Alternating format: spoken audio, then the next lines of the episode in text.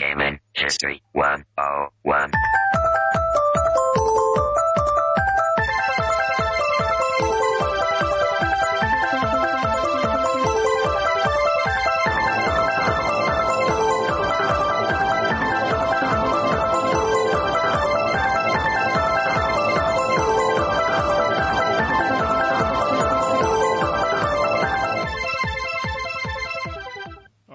What's up, everybody, and welcome to Gaming History 101, the Retro Video Games Podcast. I am one of your hosts. My name is Fred Rojas, and joining me for the first time in oh so long is my very special co-host. Had to fly him in and give him as many green M&Ms as he wants. None other than the Jamster, Mr. Jam Elias. How you doing today, sir? Uh, very good, Fred. It's good, great to be here after all this time. Yeah, I know, right? Uh, I'm, I'm glad to have you on for our. What are we getting on? We're getting on 80, uh, show 80, I think. Uh, I haven't looked at the feed Wow. lately because we don't number the shows, but uh, but today's a big one. Today is one that's a long time in the making. It's a game I've always wanted to do a game cl- club on, and we even had to delay it one week. so, um, for those of you who did not uh, catch the live show last week, which was all of 20 minutes long, um, you know, I kind of explained what was going on. It was a little inside baseball, and so all I can say to that is, uh, you know, I'm not being cryptic on purpose, but uh, that's what you go to the live shows for. But we are back, and after a week off, uh, we're hitting it right out of the box with our Buffy Game Club. So we're going to do a couple of things real quick, and then we're going to jump right into uh, Buffy the Vampire Slayer. So, um, but uh, and the chat's already a feisty bunch. Um, but but um, but yeah. Uh, so real quick, we're gonna bypass you know kind of what you did this week. But how was your week, sir? In in in a sentence. Awesome tacular. I don't know. Damn, that's a word. Good for you. Oh, no, I, I, I completely misheard you then. I was looking at the chat. I thought you said word, not, not a sentence. Uh, um, a bipolar disorder of weather. Rain oh and yes, sun. Just yes, completely nuts. yes. We have a forty-five degree difference between uh, Monday and Sunday at, over here. But uh, anyway, um, well, cool. Mine was pretty good too. Uh, and a couple bit of news stories. So, first of all, you guys have probably noticed if you've gone to the site that um, our very own uh, Jamster over here, Jam Elias, has been contributing to. Uh, the blog, um, and I thank him for that. Uh, complete with a uh, Buffy review. He reviewed this very game that we're about to talk about tonight, and I have it on pretty good authority. He's probably going to review that sequel we may get to called Chaos Bleeds, and that should go live sometime soon as well. Um, and not only that, uh, I need to uh, get all the uh, finer points uh, squared away, but I have another individual. I, I hope he doesn't mind me using his first name only, but his name is Drew, and uh, he uh, wrote in recently wanting to contribute as well. So we may get him as a contributing writer. Uh, I don't know yet if it's for a single piece or for multiples, um, but he definitely intrigued me with. Uh, um, both uh, his compliments to the, the blog and the show, and I thank him for that. Uh, but also uh, the topic of his uh, of his piece. So once we get that all ironed out, uh, hopefully we'll get that in there. And I did want to open it up to anyone else. Uh, this is not a paying job, um, as Jam Elias will tell you. Uh, the the the overall benefits kind of suck, but uh, but Yep. you do get to bullshit about old video games. So uh, you are welcome to contribute. I would also like to say uh, because a lot of people do a lot of weird stuff out there. Um, we are going. Uh, we are completely ad free now. WordPress does show up some ads, but I have a project in place for that. Nothing to announce right now, uh, but Jam and I are going to be talking. And uh, we might do a little bit of a fundraiser that will benefit not only uh, Gaming History 101, get rid of the ads, maybe give us a, a couple more perks, um, but it would be a very small amount. If everyone in the live chat basically gave like, I don't know, two to five bucks, we'd probably reach our goal. And then everything else, and there will be prizes and everything awarded, everything else we raise will go straight to Child's Play. So, um, I think it'll be a fun concept, but I gotta iron everything out and, uh, crunch the numbers before I announce anything. Plus, this is the first time Jam's hearing about it. I I was like, what? and uh, we should probably talk about that first before we do it. Um, But uh, but anyway, so that that's coming, guys. Um, but anyone who wants to contribute, you do. Uh, you'll obviously obviously be in an ad free environment. You are welcome to post your writings elsewhere, provided that they are fine with it being on Gaming History 101. You do own your work, and if you ever really feel, do I have de- I have dental, but unfortunately, only the executive editor of the site myself gets dental out of GH 101. Um, and yeah, and I only get it because I have zero cavities. I'm I'm I'm a rarity, a 32 year old who's never had a cavity. I know. That's amazing. Shit, God didn't give me anything good, uh, but a, a mildly creative mind and good teeth. Um, but uh, and uh, um, but yeah, your con- your contributions are yours, and while I would regret doing it, uh, it's definitely in as part of that ownership. Any contributions you give to the site, up to and including Jam's uh, review, and um, Derek uh, from way long time ago, not Derek H from All Games, but a, a different guy, Derek, who's in some of our earliest episodes of uh, GH 101. Um, his contribution. He owns that. He can you can have that pulled down at any time because it is yours to do with what you like. I have no ownership over it whatsoever. Um, so yeah, so if you want to contribute, just head on over to Gaming History 101 and hit the contact link. Um, also, I've had some reviews going live. I've been pulling some retro reviews from back when I worked for that gaming site, and so I'm hoping to use that to generate a little bit more traffic. We've gotten noticed a little bit. Surprisingly enough, my Afro Samurai review generated some decent traffic. I was uh, I noticed that. Yeah. yeah, I was kind of surprised by that. Um, I did a Modern Warfare one, and again, the interesting thing about these reviews is they're contextual to the times they released. So on them, you'll see I also have a Dead Space one, which actually looking it over, it wasn't my strongest work, but I was damn proud of it at the time. Um, but uh, but I date when they were written so that you can kind of get a feel for it. But I say some very funny things, especially in the Modern Warfare review, if you look back in hindsight as to what I was saying. But uh, but it's pretty cool. So uh, you can watch for that stuff. Um, I also wanted to pimp, and I don't know if you saw it, Jam, but uh, I posted um, an amazing story uh, that uh, that uh, um, IGN did. Now, normally I hate the big the big uh, media conglomerates, especially someone like IGN, but they're doing some really good work, and they seem to be one of the more positive outlets out there. Um, I think they're a little light on um, personality, shall I say? Um, but they're no doubt, uh, you know, earning their cred as being one of the top uh, media outlets. And uh, Mitch Dyer, one of my favorite guys over on the Xbox team, did an amazing expose on Mo- Ubisoft Montreal about, uh, you know, kind of how they started and, and probably some of the largest, uh, you know, franchises today uh, to date. Um, that Ubisoft has to offer. So if you haven't gotten a chance to look at it, it's like a 10,000 page story. It's fascinating and it tells you how Splinter Cell really started out because it was not a Tom Clancy game about a uh, about a, a spy uh, in the beginning. So um, if you haven't gotten a chance, check it out.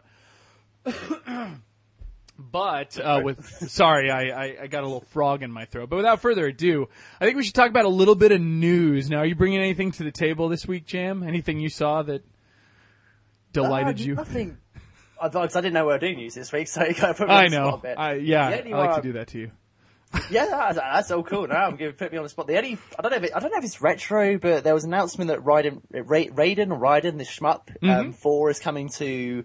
I'm going to get this wrong because it's on the top of my head. Um, uh, is I think it's the PlayStation Network this um, fall, um, which I thought was quite interesting.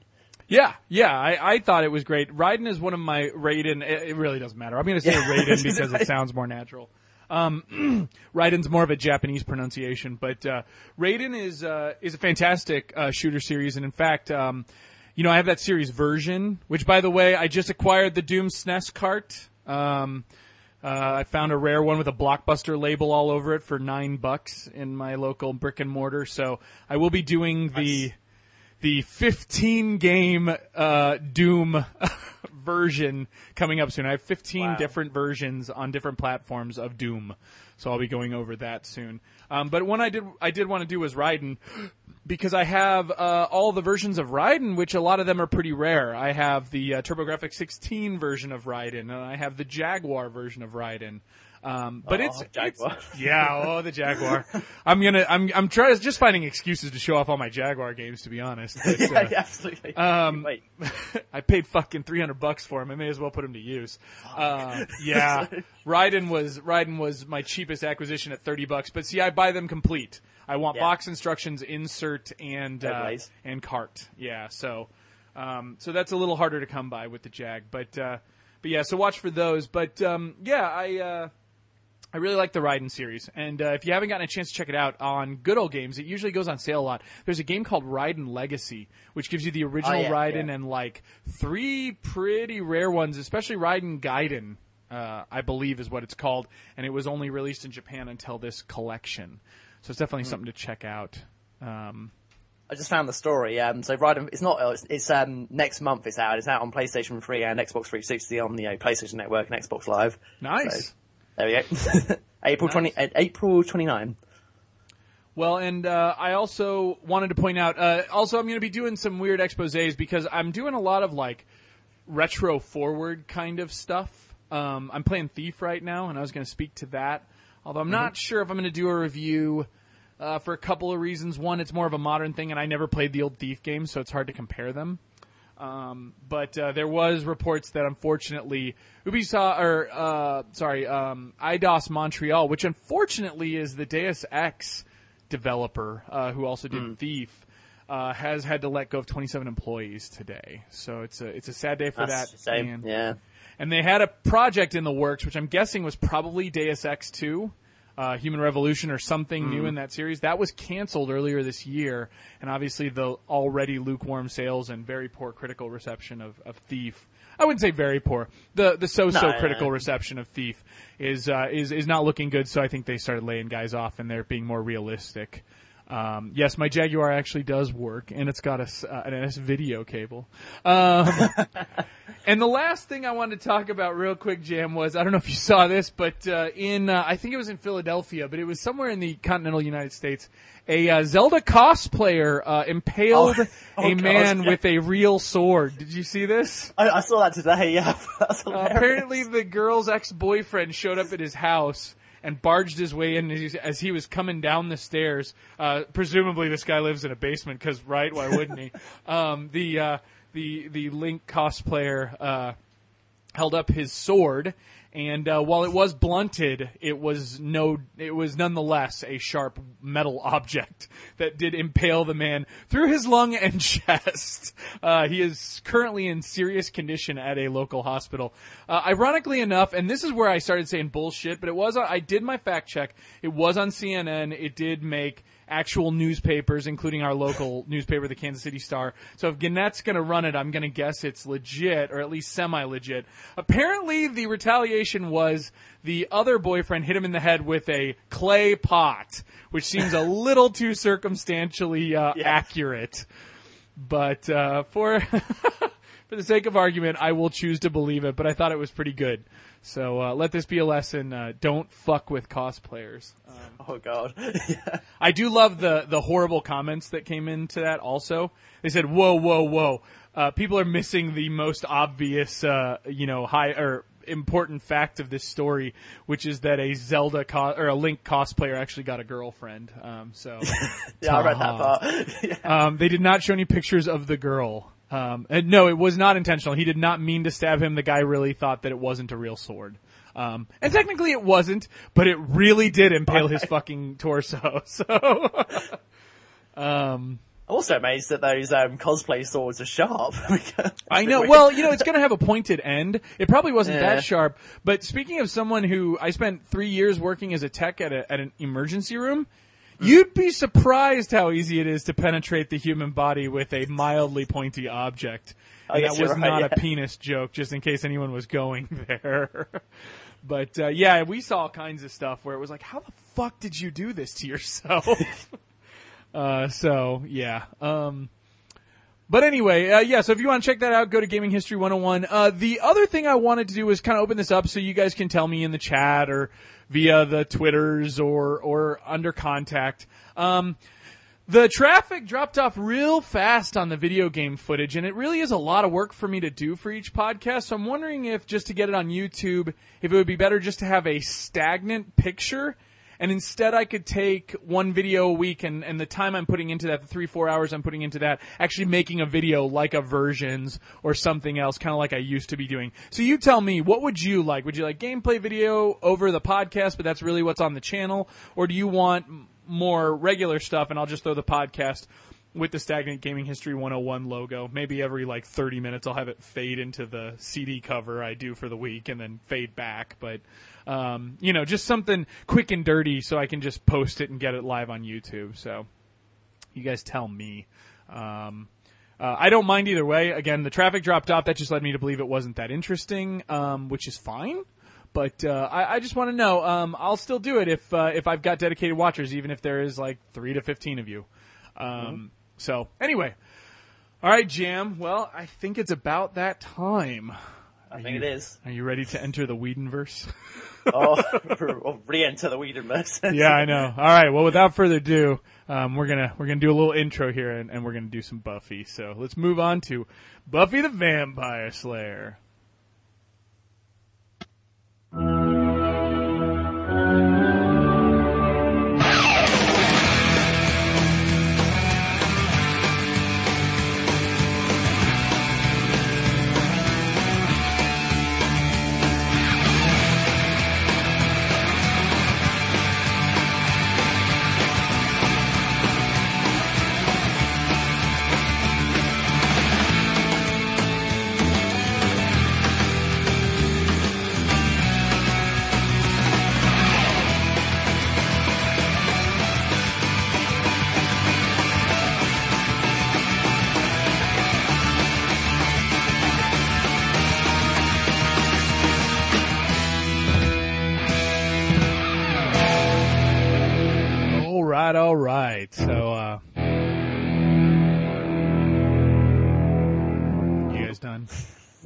You Sure.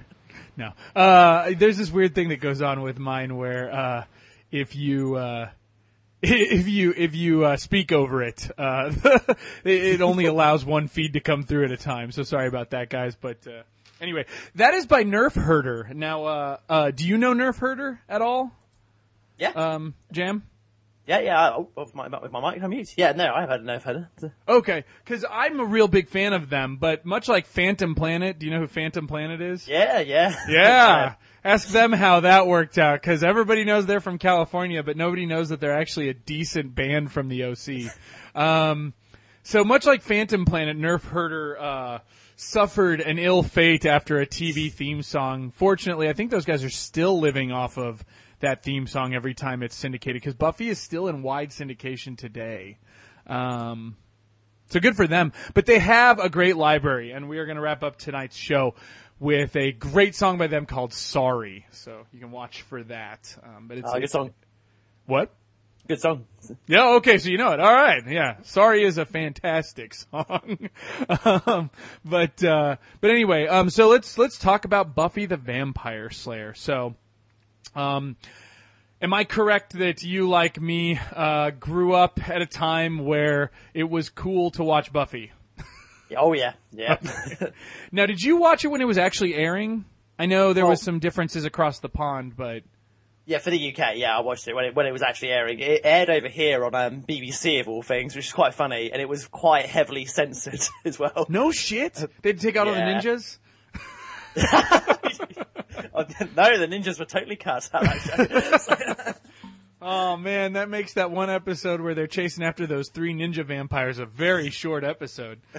um, but uh, all right, well, uh, yeah, I, I don't think it's possible to talk about the influence of this game without talking a little bit about um, the influence of uh, of Buffy. And um, and so if you don't mind, Jam, and I definitely want your input because you know you were involved in it as much as I was. Um, I, I would like to point out that I did not start watching Buffy until I, believe it or not, uh, took it in a college classroom. I did. Wow. I did first get acquainted to Buffy there. Um, I went to Columbia College Chicago for film production and editing. Um, but before I did that, I focused on special effects, and they did that cool art school thing where they adapted classes, normal classes you would have to take, to being you know kind of fun for like you know for your your art school your you know your thing. So i took english comp 102 through horror movies. Interesting title. yeah yeah. And so we studied things like the vagina dentata i don't know if you're aware of this jam but all aliens is about is about is about how men are scared of vagina And if Oh, you really? watch Aliens very carefully, not film. even that carefully, um, the the latent fear of, of vagina is is extremely clear. Um, in every way, shape, and form, complete with the face hugger. Uh, I, I don't think I have to. You have to think too hard Ah, about that one. Um, and one of those was they talked about the concept of the Madonna whore principle. And uh, the Madonna whore principle holds very strong with this game, actually, um, because the Madonna whore principle is brought to life in Buffy throughout season three. Um, it, it's very well, uh, you know, the the Madonna being the goody two shoes, the the blonde wearing white clothes, whereas the whore being the the sexually promiscuous, uh, maybe sexually independent if you don't want to n- make a negative light of it. Um, wearing black, dark hair, dark eyes, kind of sinister, can hold her own, probably provocatively dressed. And what better dichotomy than season three's Faith? Uh, so the Madonna, Buffy's Madonna, whereas Faith is the whore, uh, so to speak. and the reason it's interesting is because uh, the game, and we'll talk about this in a little bit, weaves itself somewhere into the back third, I would say, of uh, of season three. Um, and so, uh, right? It's season three. Yes. Yep. Yep. Yes, because Angel departs at the end of season three. Spoilers! if you have not seen Buffy. Yeah, there's going to be uh, Virgin Whore Complex. Fortingard's talking about yes, uh, same thing. Uh, there's various different antiquations of it. Um, some that are more aggressive, some that are least aggressive. The one he used was Madonna Whore. It's just the one I know. Um, but what he had us do is watch uh, a kind of core set of the faith episodes. You know, uh, the the first one being, of course, the appropriately named Bad Girls, where the Oh, yeah. two, you know, are are doing that, and then um, where where ba- basically Faith convinces Buffy to be like her. And then uh, they go into certain things like when Faith takes Xander's virginity, things like that, and kind of talks about, you know, and then the eventual murder. And so he had us watch. Uh, it was a long lecture class, as film classes happen to be. Usually it's once a week, about three and a half hours. So you can get in a couple episodes of Buffy. I think he had us watch four of them in total, and I was hooked. Like I was just blown away. It it, it touched things on a whole level. I didn't expect. Plus, it's not, you know, I'm sure you can talk about this, Jim. It's not hard to tell someone that this show was surprisingly adult for a Fox Thursday night drama. Um, you know, with, with everything from like, you know, you know, in, uh, my favorite one to say is there are people are like, "Is- does this, does the show get real? I was like, yeah, it gets pretty real. Buffy and Spike fuck so hard they knock out three floors of a church, and this is shown on screen. Um, Yeah. and people don't believe you till they see it, and they're like, "Oh, well, yeah, okay, yeah, that happened." Um, so it, it, it's kind of it's kind of interesting. Have a good night, uh, uh, Andy. um, but uh, sorry, um, but. So I was always fascinated by Buffy, and so from that point forward, um, I was living downtown at the time, downtown Chicago. There's this place called Peaches. It was a very interesting kind of store, and it was very much like your Virgin Megastore, where they overcharged for like everything. Yeah. We had And- that too. Yeah, yeah, and Buffy season two was coming out at that time on DVD, and they had the first season on sale, which was probably normal price at a Best Buy or something, but in the downtown Chicago metro, this is probably the best you were going to do. They had it on half price for about nineteen ninety nine, twenty four ninety nine or something, and I picked it up and watched it in one day. Um, and I remember Yeah. kind of being hooked from that point forward. So, I mean, what was your uh, first experience with a TV show? Well, actually, yeah, my first experience is actually watching it on the television. Um, at least it wasn't obviously brand. It wasn't shown here um, exactly the same time when it was shown in America. I think it was quite. There's a bit of a delay. Um, I I tried to research it, but I couldn't quite find the exact dates. I remember I remember it being the late '90s still. Um, Well, At least God, I- if it's not on YouTube, or if it's not on Wikipedia, then how the fuck are we going to find it? No, uh, I'll find the date for you. But continue with what you were saying. So aired on um, yeah, aired- aired on BBC sort of about I think about six o'clock actually, quite early for that sort of show as well. Right. Um, and I, yeah, I started from episode one, which I, I never saw the because obviously Buffy, as most people might know already, is is based off a film before, and then obviously Joss Whedon did something new with it. And um, I'll, I'll talk about that in a sec. But yeah, Yeah, yeah. Okay, we'll go on that in a moment. But then obviously Joss Whedon turns this phenomenon as well. Um, Yes. No, I really, yeah, I loved it from the beginning. Um, I watched it with my older brother at the time, which is really funny because he was always playing like the cool brother, where he was like, like, oh, I'm only watching it for Sarah Michelle Gellar. Yeah, that's all. And yeah, he would always come and sit down every week to watch it. It's really quite entertaining, actually. Thinking, Yeah, yeah, yeah, well- I think, in fact, I think that's what most men use as an excuse of why they watched it. So, right. Well, it, it was easy, right? Because Yeah. Sarah Michelle Gellar was America's sweetheart, you know, and you could always lie to yourself because, or I could always lie to myself because she married Freddie Prinze Jr. So just so you guys know, she's screaming Freddie out at night. Um, but uh, oh, yeah. but all, all kidding aside, um, I thought Sarah Michelle Gellar.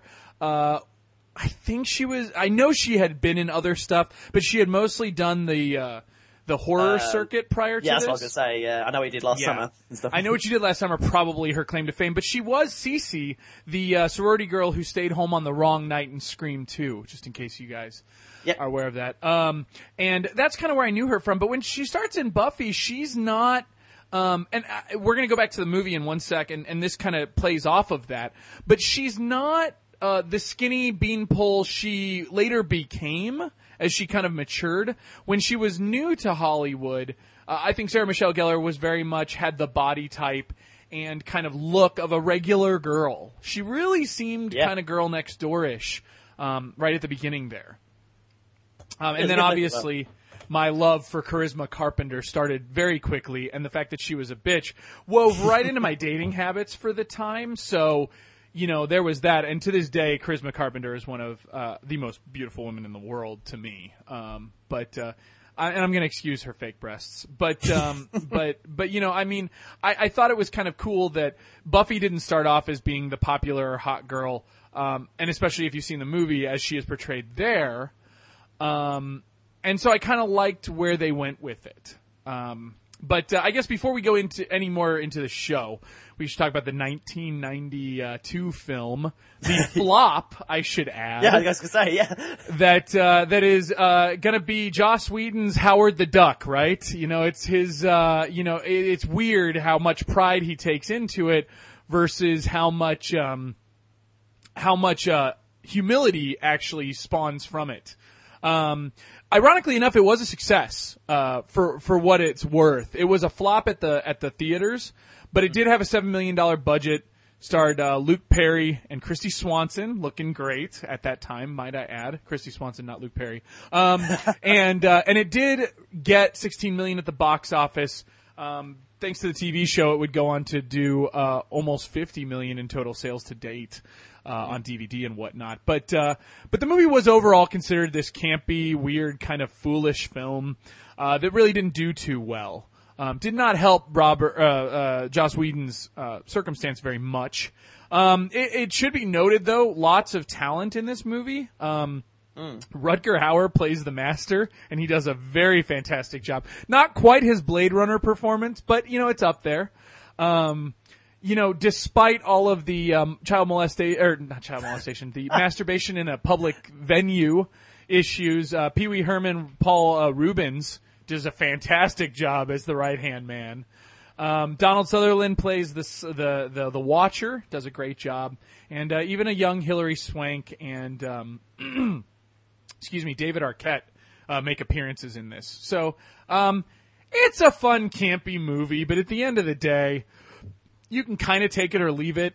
Tells the story of this girl Buffy. She's a uh, she's a uh, cheerleader who uh, kind of falls for the bad boy in her local theater who seems like a high school dropout, lives in a shitty little apartment downtown, drinks beer all the time, and um, and she uh, gets really rough menstrual cramps, which somehow leads to her being the Slayer. Um, tells the story of her fighting off the Master. She does, I believe, successfully kill the Master in the movie.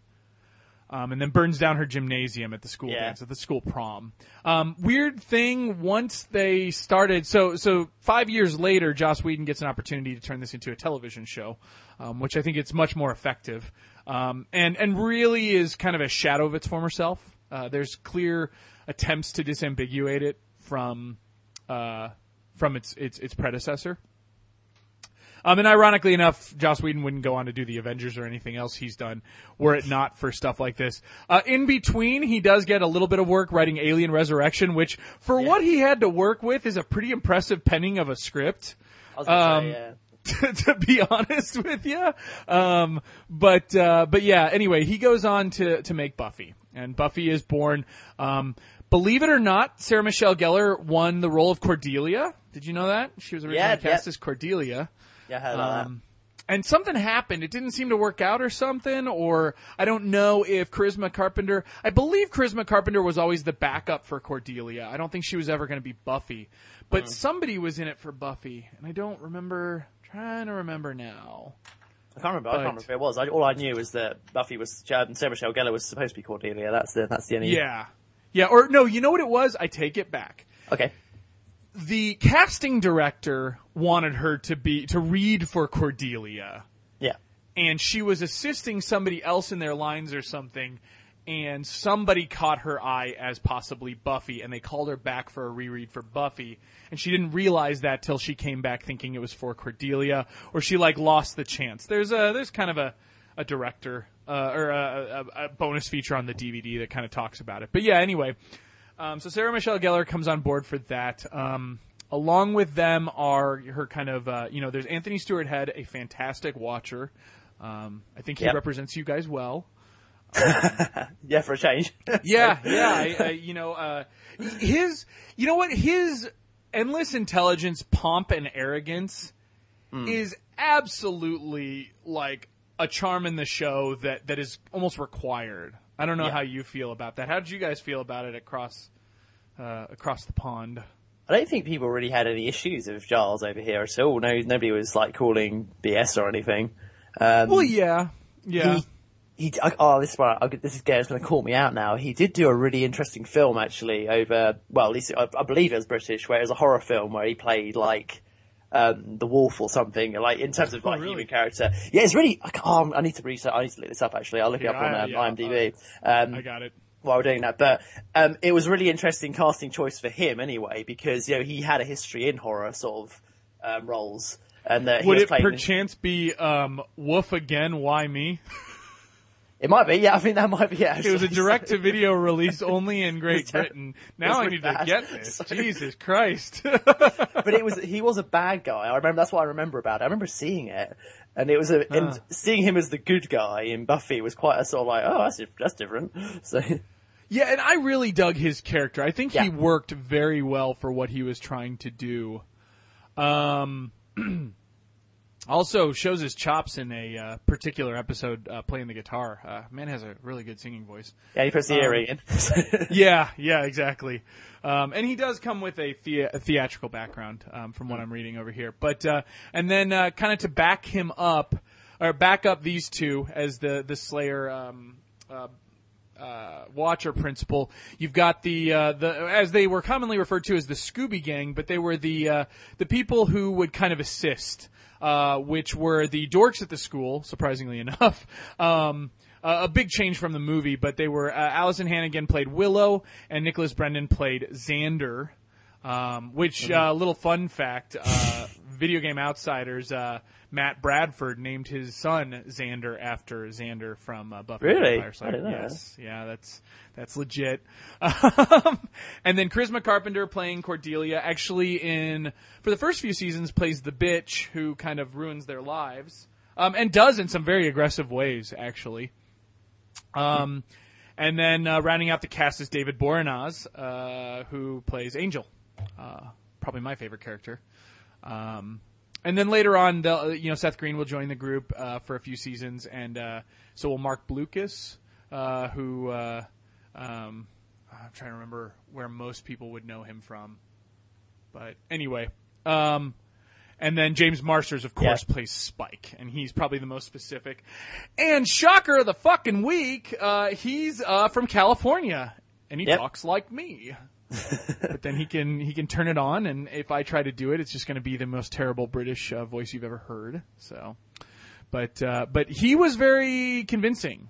yeah, I was going to say he was a he did a good role for that. Yeah, yeah. Um, later on in time, Emma Caulfield will join. Emma Caulfield's another one who, unfortunately, her career never really took off. She did a couple of very terrible films, uh, and Darkness Falls. Um, and I love her. Uh, she plays the uh, um, Anya, the uh, the goddess of of uh, what was it, revenge on lovers. God. and then later on falls in love with Xander. Uh, Michelle Trachtenberg would play Buffy's estranged sister. She kind of got uh, you know a little bit of traction through the late '90s, early 2000s, um, and then of course Amber Benson. Uh, her and Willow will play the first gay couple uh, on prime time, or one of the first, Well, the first Yeah. sexual gay couple. And I think it should be noted that that was what really set this aside this was kind of a monster of the week approach. Many people talk about it even today with Joss Whedon's newest show, you know, Agents of Shield. Um, but it was like a monster of the week. They used a monster of the week, but it did have a consistent storyline that would kind of progress through with a major story arc kind of going through each season. And um, they weren't afraid to really have some pretty significant stuff happen. Major characters die. Uh, I don't know if you remember him, but there was a guy, and I forgot him, but he's a character actor in tons of shit. Like tons of shit. He was on Dawson's Creek. He was in a bunch of horror movies. And he's this tall, skinny guy, and he becomes a vampire very early on in season one. And he was like one of Xander's good friends. And he kind of like the first episode, yeah. Yeah, and he becomes a vampire, and he's a reoccurring character for a little while before he's slain. And uh, you know, so so they deal with that kind of the the turning of people. Um, there's definitely death. Yeah, they they do a really good job at weaving old characters back in with new significance. Obviously, the first episode, uh, the person who ch- turns that friend of uh, of Xander's is Darla, who will have a very strong role later on in uh, Buffy, and an even stronger one in Angel, the spin-off series. Um, and uh, and they weren't afraid to kill people and deal with sex. Uh, I think those were the two things which Yeah. probably made it very intriguing to teenagers. I don't know. Would you say that's correct on your end? Yeah, definitely. It was very, you know, for definitely over here, it's very different. You wouldn't see those sort of areas mixed in, in especially for when it was shown as well, you know, for the sort of six o'clock period.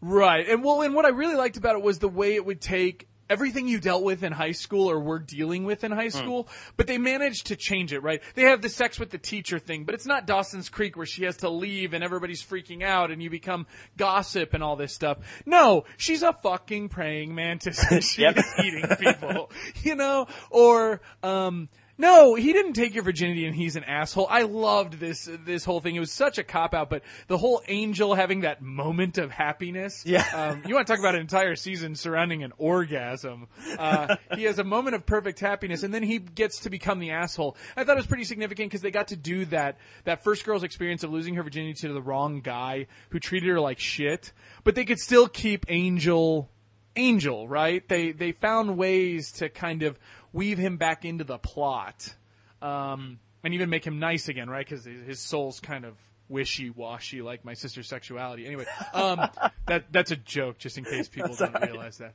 But uh, but you know, like I said, it's it, they they bounce back and forth with that kind of stuff. So I loved the way they were able to take the things you deal with in high school and apply them to other things. I think there was another one. Uh, there was one about there are a couple of them about fitting in. Do you remember the one? There was an episode where they're all hyenas, and Xander becomes kind of part of the cool kids, and they, they're all possessed by hyenas. So that explains why. But everyone's kind of dealt with that, right? When suddenly the cool kids like you, and so you're an asshole to your friends because you don't know any better and you want to be cool. Um, they did something like that with sports teams too. Do you remember the water polo episode where they were all becoming fucking mermen? Do you remember this one? It was a weird one from season two. Yeah, Oh, the yeah, water polo two, team was yeah. all being transferred into uh, mermen or whatnot and going off to sea. Uh, and and they didn't always have pleasant endings, right? Whereas at the end of the Xander episode, uh, the the hyena episode. Despite the fact that they did eat the principal, yes, that really happens in the episode. um, uh, they, uh, you know, Xander and those people go back and they're back to normal, pretty much. You know, um, whereas at the end of the water polo episode, they all remained mer people and they went out to sea. Do you remember that? It was kind Yeah. of a a somber end. Um, and they even dealt with some really heavy shit. Um, there was an episode with a school shooting Oh yeah, where yeah, yeah, what's his face? Uh, I forget. He's one of the the three nerds that's the enemy in season six. Jonathan. He goes up and and and and pull and, and, and shoots at people from the clock tower. Or no, they thought he was going to Yeah, do a they thought he shooting, that, but it but- went off and he was there to commit suicide. So they kind of combined some very heavy topics in one. Um, so I was kind of pleased that Buffy never really strayed from dealing with some pretty heavy shit. Um, they even deal with death of a parent, um, alcoholism, drug abuse. Um, it's all kind of in there. And so I really like the fact that, that Whedon and his team were not scared to tackle it, and Fox wasn't scared to air it. Yeah, no, that's quite that's quite surprising as well. Yeah, yeah. Again, uh, that's I think that's why I, I really, I really kind of dug it. Um, and, Yeah. and and why, you know, it's easy to write it off. Its name is Buffy the Vampire Slayer. Oh yeah, you know, and it is at the end, at its core, it's a soap opera, right? I Yeah, yeah. Through and through. But they continually did interesting things. Aside from its topics, there were some really cool shows. Uh, uh, and again, we, we talked about the, the, the lesbian couple, um, and, uh, they deal with cheating for long-term relationships. That was pretty Yep. heavily in season three, I think it was. um, Um, I think that's when Seth Green cheats on Willow, because yeah, they all that's right. graduated Yeah, yeah, into you're season right. three. Yeah, And then um, you also get to deal with. Uh, they had some very interesting uh, Emmy award winning episodes, like once more with Feeling, where the singing dancing demon comes out. That was in season five. If you guys have never seen an episode before, it's one of my highly recommended ones. Do you recall that with the song and dance demon, yeah. Oh no, where everybody had a musical? yeah. Oh, is it called what? Once more feeling or something? Yeah, once Oh, more with. Feeling, and There's then the other one. for it. so, Yeah, uh, yeah. Actually, uh, the soundtrack does exist, and you can buy this single episode on DVD, and it is a fantastic episode. Uh, the other one was uh, I forgot what it's called, like the Watchmen or the Peacemen or something. I think it's called the Watchmen, and it's about those uh, big smiling guys who cause the whole world to be silent. that's Hush. I love that. Hush. I There we watched go. that. That's a fantastic episode. And uh, again, they they never hesitated to just make that little joke. There's an episode. There's a scene where Giles is kind of explaining who are they called the Watchmen or something, or they're called something like Uh, the that. and he's a, the gentleman. Thank Yep. you.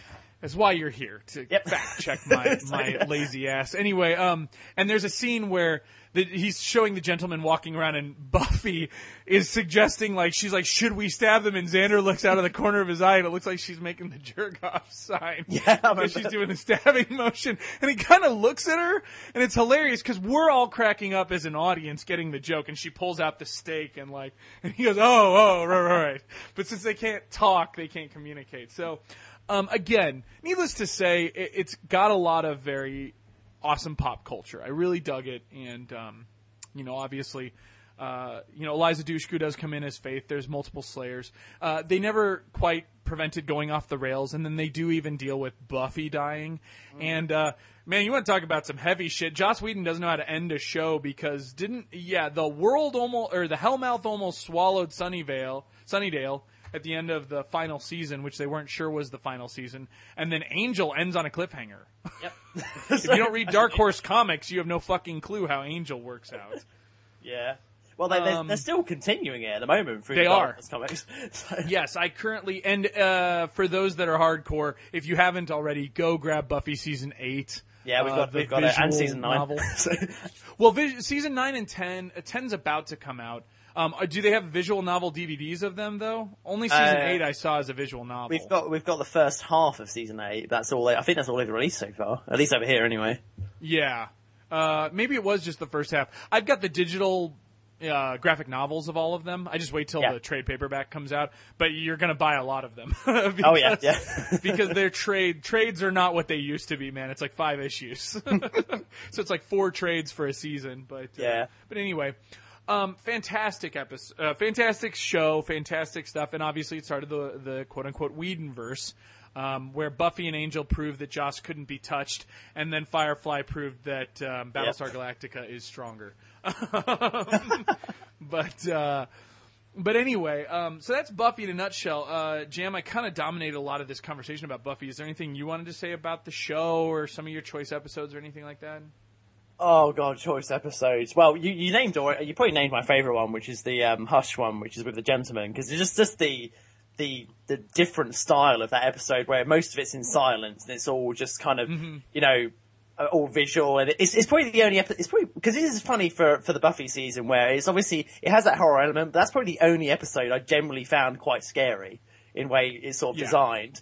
Um, It's a it's a fear that you know you generally yeah, yeah you remember the I don't even remember the scene the scene where they hold that college student down and the fact that he Yes. cannot do anything about it it's like Yes. oh god it's just like, No, it's it's it's a very eerie concept, and the concept that you can't hear the threat that's coming to you. yeah Um, and everyone's always scared of the dark. Like you might not be illicitly scared of the dark, but you have a certain fear of the unknown. You know, I, I always turn all the house lights off in my house, and my house is a a split level three story. And you know, I, I wouldn't say I'm scared, but there is that uncertainty that if something moves or makes a noise at that right moment when I'm turning off all the lights downstairs, you know, you're just like, what the hell was that? you know. Um, I loved how it did it, and I should point out once more the feeling, Hush, and probably Bad Girls are the three best yeah episodes where you, although Bad Girls kind of implies that you know more about season three than just that episode. I guess Um, you need to have a knowledge of Faith before you sort of watch that one. Um, who's probably one of the, I Yeah, think. I, you can get the yeah. gist of her. yeah, yeah, yeah, yeah, yeah. I, I guess right. But I would say, like, if you're going on Netflix and just want to feel for Buffy, that's three pretty rock solid episodes. Will run you about two and a half hours, and is is probably your best intro to what you can expect in that show. Yeah, I think probably, so- which is funny enough because season three is what the game what we're talking about is going to be based on. That's probably one of the, Yes. the strongest seasons if you're going to get into Buffy to, to start with, which is funny for you because that's the one you sort of watched first as well. Um, Right. Ironically enough, for me, season two is my favorite. Really? But I'm just a well, I'm an old school nutball Well, for Romeo and Juliet. So of course I, I totally agree. Actually, I, I really like the I really like the first two personally. Um, that just that combination really, because the, 'cause the first one's so short as well. I find it really difficult to sort of rate that as the one of the best ones. Um, but I really like that hyena episode as well, the one you mentioned earlier with the, the eating the principal. Um, and and finally as well, I met the I actually met you know do you remember Principal Snyder? I can't remember the actor's Yes. name. I did actually meet that guy at a convention Oh, really? not too long ago, and he's he's quite a dude. so, so I, I just had to give him a high five for getting eaten by. The, well, oh god, here we go, spoilers again for for well dying. No, we're So- gonna have to because in order to talk about this, we're gonna have to spoil part of season three to get into the the the game because I want to just kind of speak freely about it so we can kind of burn through it. I do want to point out though, Hecht did make a very important statement that I completely fucked up, which was yeah, it was the WB, it was not Fox. 20th Century Fox released the DVDs, but that's because they're a home video publishing company. The WB, aka UPN, uh, Hecht got it yeah, head on. Uh, I think they would now be considered. Oh fuck, they're called something else now. But uh, anyway, they are the ones who ran this. Yes, it was not. It was not Fox. Um, so anyway, I wouldn't know because it was over here. It was BBC. right for you guys, it was BBC. You know, you had to have your subscription card and you're good to go, right? Oh no, Or your license. Don't you have to buy a license Oh, to watch TV? yeah, the license, yeah, I love. I I forgot about fucking love British cinema. I don't. I don't. British, I, uh, I actually don't have to pay that anymore because I, I managed to get away with no, never paying it again because I just stream everything on the internet. And you don't, as long as it's internet only, you don't have to pay TV license over here. I did hear that. Yeah. Yes, I did hear that. It took me a while to get that because they, they sent me so many angry letters as well about it. so you know you need to pay your TV. I love how I hear that the biggest way you get caught for that is people turning you in. yeah, pretty much. Yeah, that's what you- I, I, I st- it still fascinates me listening to uh, British podcasts that talk about stuff like that. But anyway, uh, the CW. Thank you very much, SG and Tiger Claw. the CW is what UPN and, and WBTV became. Um, so let's start with uh, kind of where the game picks up. We're in season three. Um, we should talk about a couple of things. So one, Angel did go evil after coming, um, and he's back now from thousand years in hell in a hell dimension. he's nice again. Something shitty's going to happen to him in the game, but we won't get to that yet. Um, previously in uh, the seasons, the Master has been completely defeated and is officially dead. Hopefully, which it will also change once the game starts. And um, currently in the seasons, um, Willow is dating Seth Green, who is Oz, and he is touring with his band during the game, right? Um, and Faith is there, but she doesn't make an appearance. I don't know if she's referenced, but she's either she not yet in there or they just danced around her completely. No, she's supposed Um, to be because I don't know. I don't know. I, I guess we're going to get to this, but the the game is supposed to be set between an episode called Revelations and before an episode called Lovers Walk. That's Um, right. But well, for reference for anyone that watches the Buffy series, the Revelations is one where you remember Faith's female watcher comes into it. The well, Yes. the so-called female watcher appears, um, and then lo- yeah. And um, Lover's Walk is where Spike returns again, which is funny because we're going to get onto the game in a second because Spike sort of returns in that as well, but whatever. so that happens. Spike is a vampire. yep. Unlike Angel, who has a soul, he lost it, but he got it back. It's funny how that works out. Um, As you do. so he's this brooding, unhappy vampire because he has to live with all of his faults. Spike, William the Bloody, as he was better known, um, does not have any of those problems, and he killed as many people as Angel did, but he never got his soul back. A gypsy did not put a curse on him and give him his soul back. Um, and his lover is uh, everyone's uh, first experience dating a crazy bitch. Um, Yep. and uh, her name is Drusilla. Um, the myriad of people she fucks him over for and fucks gets so exaggerated and hilarious if you watch Angel that uh, uh, that she's completely laughable. But at this time, they seem like star-crossed lovers. And Spike was asked to leave, right, forever, and then this was his return. Or actually, that happens at, after this, doesn't it? yeah, it happens after this. Okay, but Spike comes back. Spike returns. He was kind of in the background, and and he's with Drew. And um, let's see what else is there to get caught up with. Oh, Xander and Cordelia are together at this point in Yeah. uh, in, in, in, in the in the series. So they're they're kind of sleeping behind the scenes. And the the show was always very ambiguous for for a show that was very upfront about its sexuality. Um, I never really could tell whether they were actually sleeping together or whether they were just dancing around it. I don't think they were sleeping together because there was obviously later in season three, Xander claims he lost his virginity to Faith. That is So, correct. yeah. Yes, I think it does come to pass that yeah, that's that he had not come to pass. Um, but uh, but yeah, so so they're kind of fooling around. But that is the world in which we get dropped into with the video game. Uh, the video game came out in let's see here. I think it was 2003. Let me verify that. I think yeah, I think 2003 is right. Um, Yeah, on the Xbox, it was only for the Xbox. 2002, actually, it turns Oh, out. But you guys probably got it in 03. Um, it was done by The Collective, which was a uh, development studio. Uh, see what else they did. I remember laughing. Um, this would be interesting. yeah, okay, you ready for this? Yep. They did Men in Black, Oh, The dear. Game of Life, Star Trek Deep Space Nine, The Fallen, this. Then they went on and did Indiana Jones and the Emperor's Tomb, one of the few not so great uh, Indiana Jones games. They did Wrath Unleashed, which uh, I, it was their first non-licensed title, and I don't think anyone played that. Wow. Um, I kind of like they did Star Wars Episode Three: Revenge of the Sith in 2005. Oh, really? It was kind of a Ah. borderline game. I actually kind of liked that. yeah, I didn't mind that. That was alright. Um, they also did Marc Ecko's Getting Up, Contents Under Pressure, the tagging game, which apparently was pretty good, but I never played. I how to play that, so. Yeah. Um, then they did the Da Vinci Code. They Okay. completed Dirty Harry, only to have it canceled. They completed Harker, only to have it canceled. Ouch. And then they did early development on Silent Hill Homecoming, at which point Oh, really? they uh, they closed in 2007, and Double Helix Games picked Hmm. them up.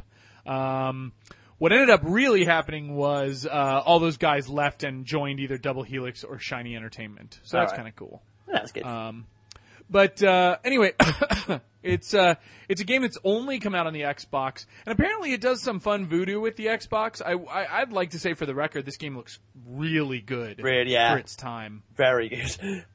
Yeah, like people have already said stuff that like the screenshots that I gave. Now, granted, those are pre-rendered screenshots because uh, this was a time where media kits were pretty tough to come by. Capture video stuff wasn't great. It was mostly a PR cycle thing come that came from the dev studios. And I tried to take gameplay footage screenshots, and it looked pretty much like a blurry mess. So, yeah, I decided to go with the uh, the official press kit. Um, but but the game does look pretty damn close to that, especially if you have the HD kit. So um, it looks it looks sexy on my TV. So in 480p. Um, but uh, uh, the game uh, basically, like you had said, weaves in between um, Revelations and Lovers Walk, and uh, and, and merges very very well into uh, into the canon. Um, ironically enough, they get uh, Sarah Michelle Gellar for the cover, but she is like one of the only cast members who does not make an appearance in the game. which is kind of weird, really. Um, There has got to be a reason behind this, Yeah. and her people have definitely protected that reason. maybe, Um, maybe she's just pregnant or something. Yes, that definitely affects my ability to do voiceover work. Uh, so I can I can understand what she must have been going through. Um, I wanted to ask, do you know? Did David Boreanaz do the uh, the voice work? I know everybody else was pretty spot on. I know Spike and Drew were their legitimate characters, James Marsters and uh, whoever played Drew. yeah, no, Angel Um, was the it was David Burrows as Angel. Okay. Yeah. Cool. And Xander, of course, is uh, Nicholas Brendon. Anthony Stewart Head uh, reprises his role as Giles, and Alyson Hannigan definitely reprises her role, uh, and Charisma Carpenter as Cordelia, and Alyson Hannigan as Willow. Um, I think that's about it for the known people. For what it's worth, the guy who plays the Master, uh, which is kind of how this starts off, uh, they did get his voice as well. So, um, and it was put out by Fox Interactive. So, even though it was on the WB, Fox definitely had its hand in this, um, in this franchise. Maybe Fox released the movie. I don't know, but anyway. Um, and it's, uh, I mean, you wrote the, you wrote the, uh, very thorough and very solid, um, review. No, no, no, that's not, that's not a negative statement at all. Um, covering the game. Um, but it was kind of this crazy little beat 'em up, and uh, I forgot. You told me who you said in your review who took up the voice of. Giselle Loren, who's um, Sarah Michelle Thank Gellar. you. Yes, Giselle Loren takes up the role of Buffy and does a damn fine job Yeah. of it. I could see it fooling a lot of people. It fooled me actually before until I looked it up. So Yeah, because for some reason, because she was on the cover, I think I remember telling people, "Oh, well, she did the voice in the first one or in the first game, but not in the second one." Hmm. It's a little clearer she's not in the second game, right? She's not in Chaos Bleeds. Uh, no, but Sarah Michelle Gellar's not in Chaos Bleeds, but it is Giselle Loren again. But um, oh god, Yeah. Chaos Bleeds is a different ballpark. Um, where that that game, I mean, people will hate it when I say this because I know Fortitude Level One was praising the game, but I think that game is a disaster compared to this one.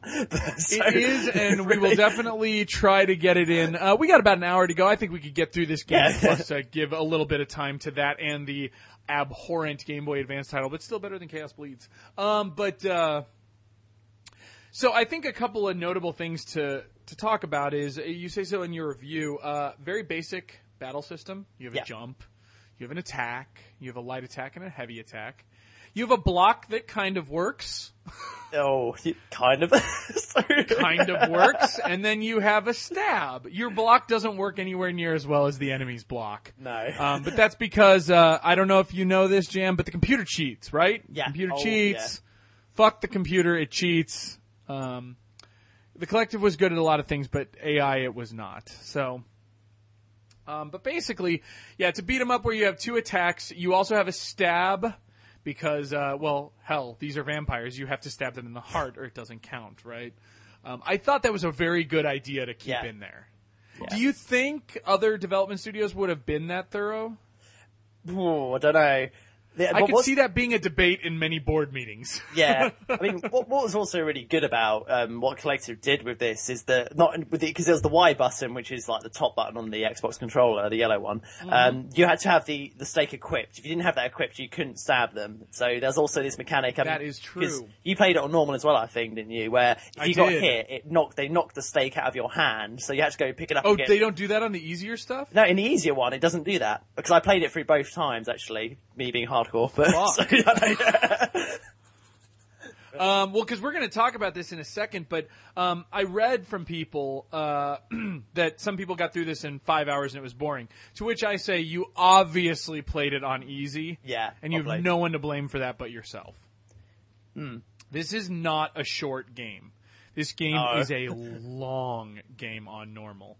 Mostly because to die, and you will many times, Yep. is to get set back 10 to 20 minutes. This is And- this is closest thing to Nintendo Hard I'd seen in a long time. and it there was some there was many occasions where that was just fucking awful. Where it was always the end of the level. They'll do the, they'll just pull the, which I'm sure we're going to get onto later, where they'll pull this ridiculous sort of like platforming section or just some, just some Yeah. absolutely awful. And of course, it would be just before a, a, a cutscene, or just before a checkpoint. yeah.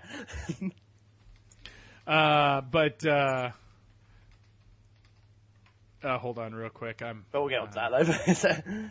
no, I was just I was standing up for our boys. Uh, but anyway, um, but yeah, the what what is yeah. So this game is hard, right? I don't think there's any way to dance around it, as it was intended, and I truly believe this game was intended to be uh, on normal difficulty, the way it was developed. This game is hard. And um, what I do like is, to a certain extent, of realism.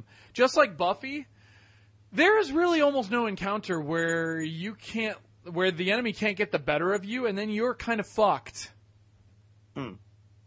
I mean, did you feel that way? Did you feel that there were encounters? Uh, it kind of coasts, but especially early into the game, almost every encounter is a little nerve wracking. Yeah, no, definitely. Though there's, there's a bit like you when we were talking about earlier about the broken block mechanic of the enemy AI. There'll be times where you'll be attacked by two vampires, and then one of them would just the one you're attacking would just be doing the block permanently, and you would do no damage to them when they're blocking. And then the other guy would just come up behind you, do the cheap little hits in your back, and it's just like it'll just wear your health down so quickly. Yes, your health wears down so quickly. In fact, so quickly. Uh, Jam, did you ever put in the infinite life code? There is an infinite life code. no, I didn't. I didn't know about that actually. Oh, yeah, it's very easy. and you want to know how crazy this is? Was that? You can die from getting killed, hit hit too much on the infinite life. Oh, really? This game's so hardcore. You can get you turn on infinite life, and all it does is drain it at an exponentially slower rate. That's it. Oh wow. So it's just uh, yes. that is crazy. so even cheating Even cheating is is- not going to make this game that much easier. I'm going to be honest with you. Um, but I think it should be noted, and this game's hard. I don't know how long did you would you say it took you to get through normal? You beat the game. I, I need to point out that for the second time in my life, I have attempted to and not been able to beat this game. I don't know that I'm capable of beating this game. Oh, really? Uh, unless I drop it to easy. I probably could on easy. It's I, I got the so on my on my save file it clocked it in at about seven hours forty six minutes. Um, when you when you, when you load up your save, it'll tell you the total time you've done. But that's that's the amount of time between your perfect runs, basically. Pretty much, How yeah. long would you assess you played? Do you think that's how long you played? Because for me, I'd tell It you I probably longer. put about 13 hours in. Yeah, it felt longer than because I think that's probably that might just be the time that I did successfully, and it didn't include all the rage quits and sort of the controller throwing. and Yeah, and I should point out uh, the Xbox, the Duke especially, which is what I played it with, very strong controller. I was a notorious controller thrower. yeah, And I haven't done it in three years. And I have to say, and you were kind of tracking me on Twitter, this is the first game in three years Yeah. to get me to do that. I also did not drink while playing this game. Oh no, I didn't either. I drank after playing this game, but I did not drink while playing this game. Um, you do. You need to fucking take the edge off when you get done. I did finish or, or rage quit. I would finish levels or rage quit and have my hands shaking. And not, it was kind of a hybrid of anger and kind of dexterity, I guess I would say. Um, and I hate to say it, we're making that sound like a bad thing, but it almost is kind of the weird twisted draw of this game. Hmm. Its incessant ability to take the same five enemies and fuck you up with them time and time again gave it this addictive I always felt like I could I could. I like I was like I would say that stuff. I'd be like, you can fucking take this guy. No, no, fuck get back in there, you can take this guy. But that's not to say my dog did not run under the bed in the guest room one day when I dropped my daughter off uh, with my mother. Uh, she wanted to take her out and do something, and so I went home and thought I'd get in a little bit of Buffy, and ended up screaming just so loud at the game. It was the uh, I was doing the docs, oh which god, we'll talk about in a second. Um, but I mean, it's it's life shortening levels. yeah, yeah. So anyway, um, there are 13 levels in the game, and many of them, as you said in your review, are set pieces from the show, which is awesome. Yeah, yeah, that's good. Um, and uh, there really aren't checkpoints per Nah, se. Not really. They're kind of levels. Is They're just like, yeah, areas of levels. Occasionally, levels will extend to two or three areas in length, and you will get a checkpoint in between those. But don't think they're going to restore your health or anything. Nope. You mismanage your resources in this game, and you get to, like me, the Dreamer's Realm, and you're fucked. you're just plain Yeah. straight up, bend over, fucked. And there's nothing you can do about it. And if you can't platform, too fucking bad. I know. Yeah. Um, I think this is best portrayed in the very beginning. So we'll we'll kind of walk through the levels, um, and we'll start on this. But you know, again, this is where you'll get in your comments before we start actually walking through the game. But the first level is Spanish Mission. It's your training level, and I died on it, and I had to start the whole fucking thing over How again. did you die on that? Because I suck, man. No, um, uh, I, I didn't read the instruction manual, which is kind of stupid because eh, eh, for me as a retro gamer, anything that came out in the PlayStation 1 or later era, there's almost no reason not to buy it complete if you want it to be a set piece on your collection. So, of course, I had a mint copy Yeah. that had the instruction manual. Why the fuck I didn't read it, I don't know. but they don't exactly explain everything to you in that tutorial. No. No. And it's a great instruction manual that's got sharp, colorful, glossy pages. I highly recommend you indulging in it before jumping into it. um, because you'll need it. So anyway, I died uh, right near the end, of course, too. I died fighting the big guy that kind of comes in after you, but not the big guy you're No. thinking of that you have to dodge in level two. It's just the big. It's the first big guy you fight. Uh, he's part of the mission, or if he's not, then it's the first guy who blocks. I can't remember exactly, but he's in the underground caves before you come out into the main courtyard for your final test. But yeah, I died. and I had to start it over. so I died on the training level. Um, yeah.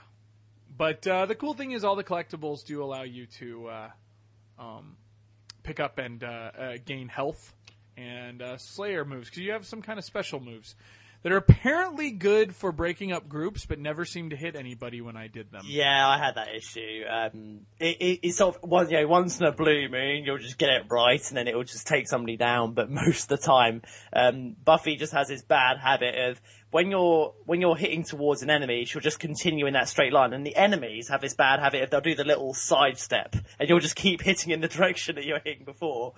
Actually, that's a really rock solid habit if you're the enemy. Yeah, so, And I guess we'll talk about the plot real quick uh, as it as it comes about. But uh, the main plot so far is the master comes back. Yeah. you find out at the end of the Spanish mission that the master has come back yet again, but he's only in spirit form at this point. Mm-hmm. Um, it's not like he's going to take over like some vampire you're in love with or anything. But um, uh, the second level, Sunnydale High, um, and I. Nope. Sorry, um, my family just ran into the room. Hi, baby. Yeah. Um, everybody, give it up to my daughter. yes, that is Daddy. Um, but uh, anyway, Sunnydale High uh, is the second level, and I can't remember now. This was so much fresher in my head last week, and then I just took a week off of Buffy, to be honest with you. Um, don't mind them. Uh, my family, y'all. Uh, but uh, um, uh, actually, I gotta point this out because this is totally me. So I'm this. This is how retro I am. My wife barges in wearing my pair of Zubaz. Yes, I have a pair of Chicago Bears Zubaz, and says, "Did you shrink these?" uh, but anyway, um, so I forget. Was Sunnydale High wasn't? Was that the actual level? Were you fighting through Sunnydale High? yeah, yeah. Oh, okay. So this is that one. You start off in the library, I'm guessing, and then you fight your way through. No, you, you start off um, because you're doing cheerleader practice with Cordelia. That's right. Then, Cheerleader practice and everything. Uh, the shit goes down. yeah, Right, right, and you end up in the library at the end. So. Yeah. Um, I because there's multiple. th- We go. We come back to these areas. Yeah, yeah. Um, but uh, yeah. Um, I remember that. Yeah, because you go down into the janitor's area.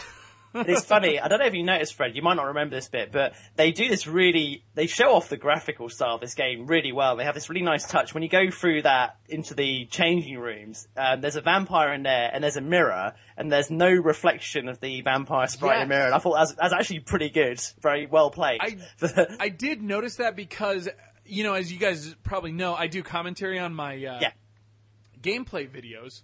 Obviously, I don't when it's for the podcast, yeah. but I still find myself doing commentary while I'm doing it and realizing I don't have a mic on. And uh, that was one of them. I was like, huh, no shadow, or no reflection. Son of a bitch. I know. uh, and then realized that nobody will ever hear that. But yes, I did notice that, and there is little touches and attentions to detail in this um, that are pretty cool. I should also point out, and this is definitely more prominent in the later levels that are a little more creative. Yeah, Um, the art design on these levels is pretty damn cool, yeah, yeah. uh, especially as as as the demon world begins to merge with the human world. Uh, but we'll get to that in a sec. Um, I do remember Sunnydale High. Uh, I think down in the basement is when you first get to meet the Molotov cocktail throwing vampires. Am I correct? Oh, yeah, yeah. They they start to make their appearance here, and it's. And you don't have the crossbow yet, do you? no, you, you don't get the crossbow until the end of the high school level. And oh, and you talked about this in your review. The crossbow, as well as almost every other weapon, is pretty fucking It's useless. shit. It's just. However, one of the two main uses for the crossbow is to take out the Molotov cocktail guys. And uh, jump kick all you like, they will fuck your shit up. um, and so I remember that when I was down in the furnace area, which thankfully is is the beginning of that area. Um, I died quite a few times, and these are well, sadly, they're not a whole lot different than 360 load times, but these are long load times. Yeah. Yeah. Although you seem to like the master laughing at you, you sadistic fuck. I know. yeah. I actually dug that. It, it reminds me of those sort of, you know, I don't know, those retro games where they would, li- the, the game developers would mock you for sucking. so, yeah. Yeah. Yeah, no, no, no. I do not have uh, a fanny pack hecht. um, but yeah, I uh, anyway. Uh, Sunnydale High was was was pretty cool. I, I really dug the level, and you kind of talked about it. it. It was the first time you get to go, holy shit! This is this is from the show. Yeah. Um, and so I thought that was really cool. Um, and uh, eventually, you end up in the library, right? And uh, you're fighting Malik. Malik is a kind of ongoing nemesis in this game, kind of the right hand of uh, of the master, and and kind of is he the progenitor of who's trying to bring back the master? Well, he's one of them. He's, um, he's, Oh, that's right. It's that. Yeah, it's that group, right? The Dreamers and him. the, yeah, the dreamers are like, it's all like, it's all like basically a ritual, and like the dreamers are involved in the ritual to basically bring the master from the spirit realm to physical form in some way. Or, but obviously, Right. you know, as we as we'll develop, uh, th- things go wrong. Obviously, it doesn't quite work out. Uh, blah blah blah. Um, but yeah, no, man, We'll get to that. Yeah, spoilers. Shit goes down, and it's it, it kind of goes bad. yeah, Um, and then there's the scene in the library, and yeah, I guess this is what I kind of liked. So it, it kind of allows you to, if you've been finding the collectibles, there are some crystals. You get you get an increase in your health, which is uh, very thankful to me. yeah, Um, Xander gives you the crossbow, right? And Cordelia talks shit. Yeah. Basically, well, That's exactly what I expected from that. It feels it feels like the show those bits as well. I thought those were great sort of little moments um, when you had the they they did them between most levels where you'd re, you'd meet it'd always be in the library and you just chat to people. Right. Which makes sense, right? Yeah. That's where the Slayerettes, or the Slayerettes, whoa. Scooby Gang. season seven. That's where the Scooby Gang met up and did their shit in high school. Um, I also dug that this goes straight into the bronze. Yeah, yeah, just like the show. And I thought that was really cool. And it's, it's a very short level. Right? Because, well, okay, let me rephrase that. The level's not short. The bronze is a very short part of the level, which is ultimately the train tracks level. Uh. and the second biggest bane of my existence while playing this game. This is the part where you really start to ask yourself, do I want to play this game? Yeah, Am I correct? Absolutely, yeah. Um, you meet Spike for the first time. He's no pushover. and you fight him as well. And that scene of like, come on, Yolon, let's let's get going or whatever. You will hear that line a lot Well, because they're what? I was gonna say you hear a lot of one-liners a lot in this, in this game. Well, yes, you you did attack the uh, the continuing one-liners, and I agree. Um, my personal favorite is "Come on, kick my ass." Yeah, because I'm always like, "What the fuck are you talking? No, know, we're yeah. losing here." uh, every time she would say that, I was losing poorly. Uh, but uh, there is a train, and you know me, I'm I'm a sucker for collectibles, but it's high risk, high reward with those in this game Oh yeah. uh, especially as you go on, and you have to kind of basically dodge a train that is the most, as you put it, the most regular train in all of uh, the world. Pretty much. But the intervals are kind of timed, especially on some of those deeper collectibles, like that crystal right by the tunnel, yeah. where you've got to get it down to like you have to. If you get hung up on the corner of the box, you may as well just not try till the next one goes by. You know what I mean? Like it was down to a second of timing. Did you do that? Did you go Yeah, for the one by the tunnel? I did. Okay. I, go, I went for it. You can um, kind of rest there briefly as well, um, where the twist. is. Well, yeah, no, I do rest there, but like when you run at it, you've got to kind of like get Oh, yeah, to that yeah, rest so area the- as fast as possible because you don't get a whole lot of space in between. And if you die, you have to refight all those fucking vampires. oh god, yeah, that's the. That's just so. You will die a bunch of times in this, and it will drive you nuts. And then you'll get Spike, and you'll die a bunch of times on him, and you'll have good ones, and you'll have bad ones. It's kind of like being a teenager. Like, Yeah.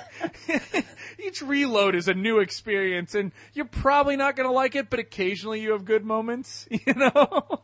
like, uh, but the, again, the train tracks, I think, is a rite of passage. You have to beat them to know if you've got the guff to continue through this game because the game is actually quite easy for a large period of time after this. Yeah, no, exactly. That's the funny thing, really. Is it? It's it. The the difficulty balance spikes sucks. are bizarre. And- Well, because they get rid of vampires after this. I know. yeah. and and that makes the game really fucking easy. It really kind of does. Um, I don't know. Is there? Uh, but anyway, uh, what I really dug was the bronze and the fact that it all happens at the bronze. But you leave the bronze quickly, and I mean, I may, I get it. What what are they going to do, right? You know, even in the show, that's what they had to do. It all it always spills out into the alley. Um, but uh, it was an interesting scene. You get introduced to Spike, and Spike is now a player in, in, in town, and it was cool to have him in there, you know. Um, and you now know Drew's kind of with them, but he's not rolling with Drew, is he? He's rolling with uh, some other vampires. Oh no, no, Spike's with Drew because she's possessed. Well, she's kind of part of the ritual Oh, to bring the right. master back. That's yeah, right, that's right. but she, she Um, doesn't talk at all. So Which is the most appealing part of her character. Anyway, yeah, know, um, yeah. but uh, uh, and eventually um, you will end up going to uh, uh, well you'll you'll beat the bronze and I'm trying to remember if there was a boss battle at the end of that other than your encounter with Spike. Uh, No. Well, there's there's just as you were mentioning earlier. There's the guy. Where's the vampire I have to run away from? I don't know if that really counts as a boss fight, but Oh yes, the uh, the vampire you can't fight, and it's hilarious, right? Because they literally put something on the screen that says you can't I fight know. Yeah, they him. actually tell you. It's just like- yeah. Um, so I thought that was great. Uh, because I really was like, thank you, right? Because they know you die and have to go back and replay that whole area. Um, and then you move on to the cemetery. Um, if you watch the show, you're no uh, stranger to the cemetery. Uh, and this was kind of a boring level to me. You're beating a lot of guys Yeah. up. Uh, it it, re, it replenishes your self esteem. You're never really in danger of dying. You get most of the collectibles. You know, there's that. Um, you move on to the mausoleum, which kind of introduces some of the first puzzle elements, right? Kind of, yeah. I mean, I found the puzzle elements in this game to be well. I, actually, I found the most puzzling part of the game was probably the yeah the um the tutorial level, the Spanish mission. You know where they'll they'll get you stuff Yeah. like yeah, put put the get grab the torch and put it on the pedestal. And it's funny, you never ever see that puzzle again. All the puzzles are from then on is just putting it pressing a switch or something like that. That's very So- true. However, um, there's a, a couple of ep- uh, things later when we meet Angel. There, there's Oh. some decent puzzling in that level. Yeah, yeah, but, yeah. uh, I'll give you that one. Yeah. The- But yeah, so you you do kind of two levels that are pretty similar to one another. Uh, the cemetery, then the mausoleum. You're basically beating the shit out of creatures that don't need to be slain. So they're very easy. Yeah, right? and you don't have to say- And I felt like circumstantially the game always gave me occasionally when you beat up guys you will get the bright pink glow.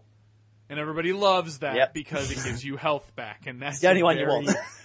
limited resource in this game. And it seemed like the mausoleum always did a really good job of giving me glowing pink when I needed it the most.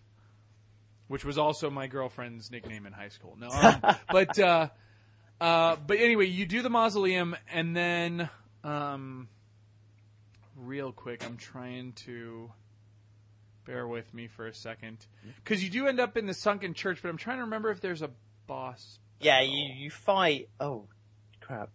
Oh, you fight that weird. You fight Fulgore from. uh Right? Isn't he the the boss in this? Fulgore.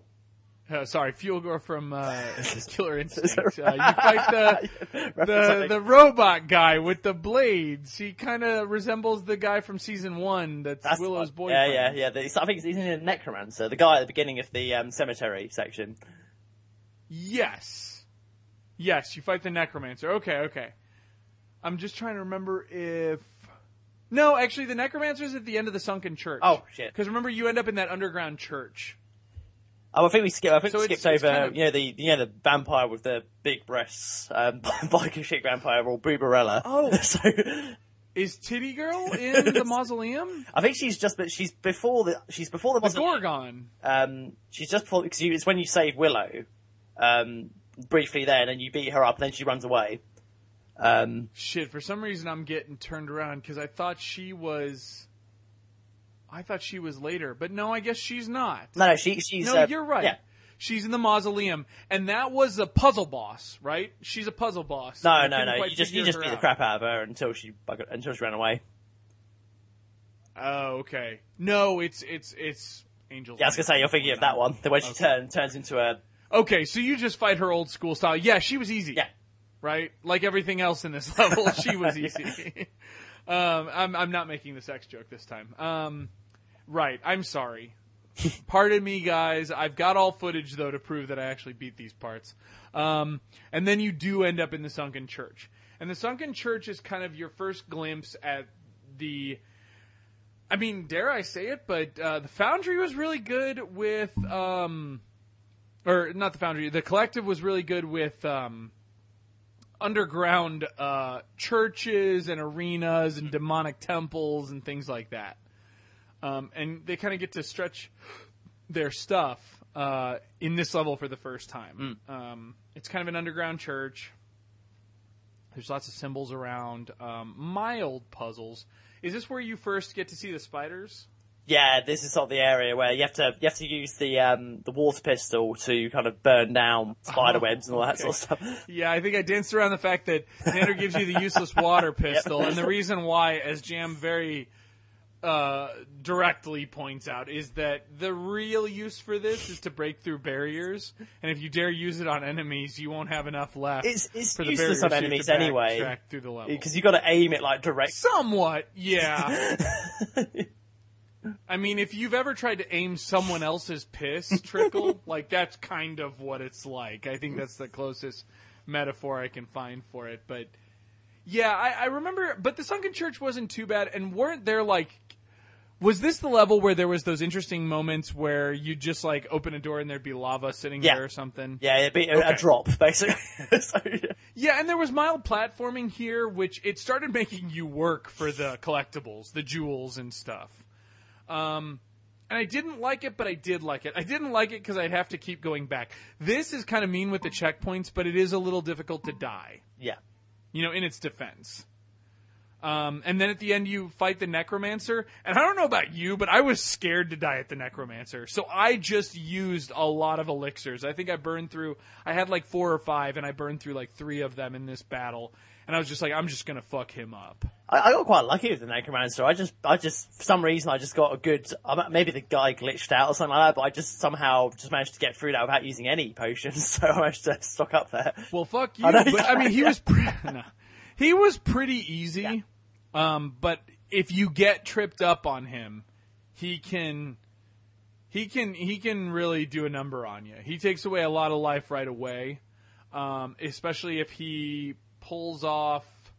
What does he do? Oh, he raises the dead. And yeah. if if if he gets you in a thing where they're both fighting each other, it's pretty bad. Um, but anyway, um, and then you end up back uh, at the library, and um, Willow gets her weird black eyes. Remember that? She's like, "No, no, it's cool. I'm gonna fuck shit up." And then um, we kind of uh, Fortengard is walking the dinosaur. Um, and then we uh, we end up at Angel's mansion. You're gonna go talk to Angel, which uh, um, and, and of course it's being you know Cordelia doesn't want you to do it because you gave him that moment of perfect happiness and fucked everything up. Yep. And uh, of course it's being attacked by demons because you know why not, right? Um, and I think this was the first time, and and probably from this point forward, where the demon, you know, kind of the demon with the glowy green stomach oh yeah, yeah, yeah. kind of becomes the main enemy. Hmm.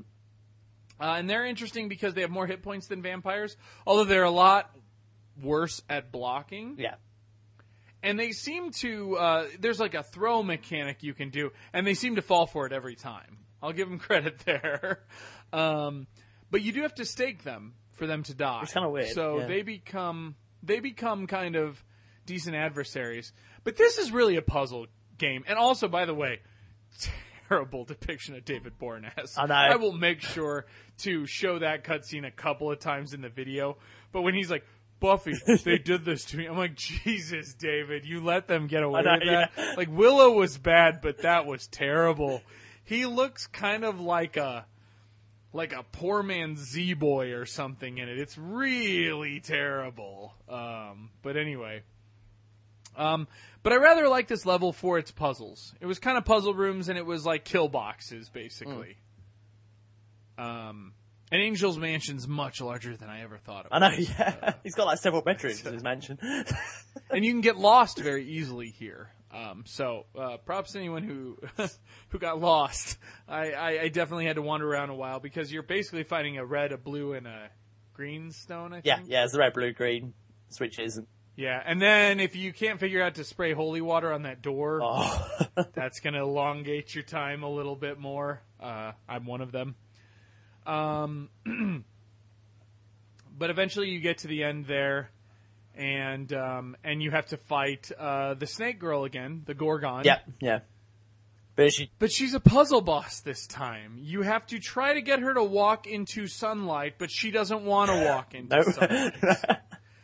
What I will give her is it's really hard if you stay in sunlight and she doesn't want to walk in the sunlight. She can knock your health down, but she can't kill you.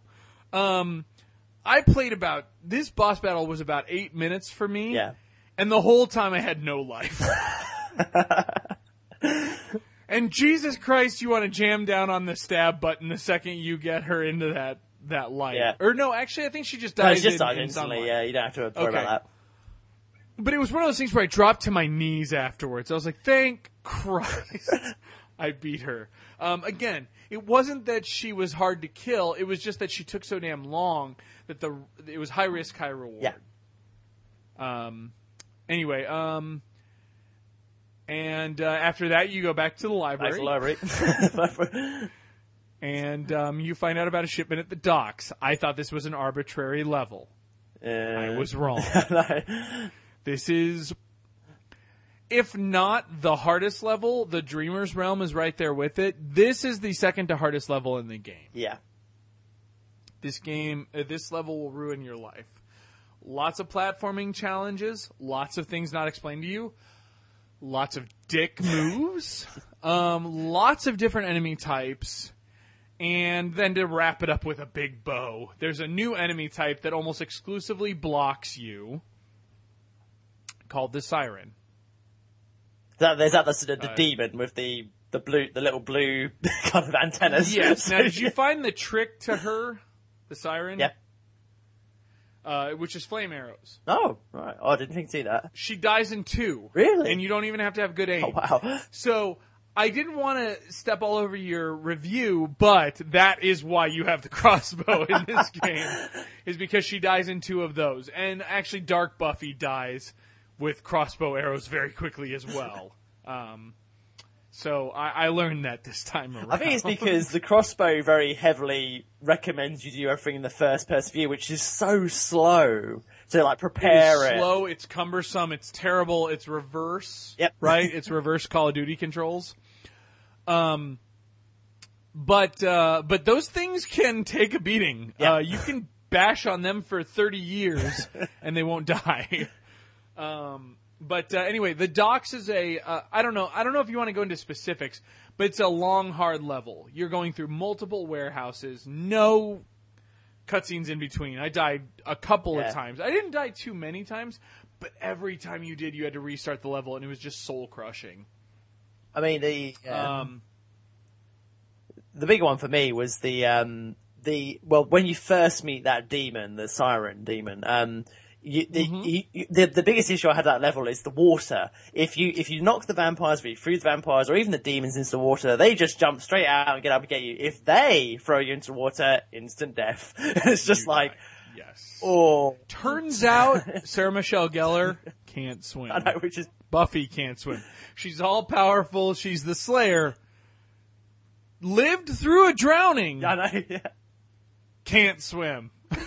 And you get that bizarre. But, she sounds uh, that bizarre drowning noise when she falls in the water. I don't. like I really think they asked what's her face to just go in the mic. It was terrible. It was horrible. Um, but uh, it, it was a long slog of a level, and there are some dick moves if you're a collectible person. Do you remember riding up the rock quarry thing? Yeah, yeah. And then there's a pit right there at the top, and you're like, "What the fuck?" And there was another one where you had to go grab. You could, you didn't have to. You could grow, go grab a health crystal, but there were like boxes that would come through. Yeah. Turns Oh, out, you. Buffy touches a box, Buffy dies. You've been jumping on them the whole game, but these boxes Deadly boxes. these are the real deal. These are the fucking fuck you boxes. so, um, the docks are a slog. Yeah, and, uh. Jam, I think you and I both quit for a, a portion of time on the docks. I don't know about you. You kind of hinted that. Yeah, I took a couple of days off after that, thinking, "Whoa." Okay. I if it wasn't if it wasn't for my sheer determination, I thought I am gonna complete this game because you know. I- I think it should be pointed out the one cool thing they do in this is the Reaper Blade, though. Oh, yeah, You yeah. enter the docks with the Reaper Blade, which you can throw it, but it doesn't really have that much use because it's like hit or miss whether or not it kills a vampire. But the cool thing was it works like a stake and it can't fall out of your hand. It's basically a stake that never, you know, well, never, when, never, because that's the thing we haven't actually mentioned. That is the the stakes um, have like a little kind of bar they can break, so they're They break and then of course they fall out of, on normal or harder, they fall out of your hands every time you get beaten up. And uh, guess what? Buffy's animation makes her completely vulnerable and it's really slow when she tries to pick up a stake. Or, or slow if she tries to equip You'd it. think she'd get quicker at that. You'd think Giles would make her kind of quick at that process, but she's not. Um, turns out whipping a stake out not as easy as it looks in the movies. no, uh, but anyway, um, and then um, what I will give credit with is um, uh, the boss at the very end in the warehouse. yeah, Um, he's not too bad. no, no. After a brutal level, uh, the boss was pretty damn easy. You just basically pound on him. Yeah, yeah. And uh, was he the dreamer? yeah, he's the first dreamer right? basically. And you kill him, and you're like, "Wow, what?" Really? Yeah, no, that is it. Fuck yeah, let's uh, yeah, let's take them all on. Let's do this. Uh, not as smart, but uh, but yeah, you you take out the first dreamer pretty easily. And then there's a weird scene where Spike's in cahoots with everybody. Um, I should point out at this point, I, I don't know if we talked about it. Angel has been possessed by the Master. Uh, Well, yeah, yeah. So Angel, since his mansion, I think, has been the Master, uh, trying to get this stuff done. And so anyway, you you take out the first dreamer, and isn't this where you find out that the dreamers there are three of them? Yeah. And basically, the Order of Aurelius, who is trying to bring back the Master, can use the other two in like an amplified form. So now you have to kill all three of Because, you know, because to progress the plot. like you did. yes, you do. yeah. you know, yeah, this can't be easy, right? Nothing has been easy so far, so this this is it, right? Um, and uh, you return to the high school, Yep. and uh, this one I liked because you go out on the courtyards. Yeah. Um, I, I think there was a mild courtyard scene in the first one, but this one takes place predominantly in the courtyards and like set pieces for the show. Yeah. Whereas the last one was more about the basement. And I think in this, you even Um, you even fight in the library as well. Um, You do, you do, yeah. I think that's where it starts you Yeah. off, actually. Yeah. Um, I don't know if there was anything I really wanted to talk about. You do still end up going out to the basement, and then you end up in the main courtyard again. Um, you do see Spike, but for the most part, uh, this was a pretty standard level. well, this was the the boss fight. For this one was one. Um, Right, and that's what I want to talk Yeah. about was Malik, the hardest boss fight in the game to me. yeah, I'd agree, definitely. Just uh, Uh, he's he's a shapeshifter, sneaky little bastard. Um, I I do love reading the walkthrough that I'm using as like a reference guide right now. Um, they they they say if you want to kill this sneaky little pussy. anyway, um, he's got a lot of health. He does a lot of damage. And he become he's like a cat person. yeah, he right? turns into like a yeah friggin' tiger or something. So Uh, they tell you he's he's uh, weak against Hellfire bolts, but if you found a way to s- fucking shoot a crossbow know, at yeah, him, he doesn't give you a Yeah. chance. I'm all ears because I didn't figure it out. Um, I will show my boss fight of, of of him. I had to fight him a couple of times. I will definitely make sure on this uh, podcast video uh, to show kind of that battle because that was my most proud moment. Because when you beat him, you really feel accomplished. He kills you really fucking Yeah. fast. So if you figure out his patterns and you know how to make the best of him, he's he's kind of a cool boss battle in that regard, but he's tough and he lives an eternal regenerating health life as you knock him down to nothing and he is like like you're literally jamming all face buttons to hopefully stake him Yeah. any chance you get his health And unlike most of the bosses, you have to stake this one as well, and he does not make it You easy. absolutely So- No, he blocks everything. He's a dick. Uh, he'll like be vulnerable to normal attacks. Then when you try to stake him, oh, we caught it that time. Um, truly like teeth grinding, but at the same time, Fortengard is making a great NES reference. The Cheetah Man will rise. Uh, Action 52, look it up. It's it's great. I will explain that next show. But uh, anyway, it was it was a great boss battle, but it was uh, it was a rough boss battle. definitely, Um, definitely, like you said, when you when you finally did it, it was like he, that was like, yeah, okay, taking a break. So again, it's one of those things where I drop to my knees. yeah. you know, you're you kind uh, well, I'm a standing gamer. I, I you know I think we've talked about this. I stand. So what ended up happening was, um, and uh, cheers. I think I hear you cracking another beer. Uh, yeah. um, I, I realized my legs were really tense, and I loosened up on them, and then suddenly my whole body was suddenly acutely aware that I'd been standing for like an hour, and I dropped to my knees, both in triumph and the fact that my body was tired of holding my ass up for that long. Um, but again, it was a really good boss battle. Uh, I, I can't say enough. It was a frustrating, tough boss battle. Um, but this game really kind of got boss battles down for the most part. Um, they experimented enough.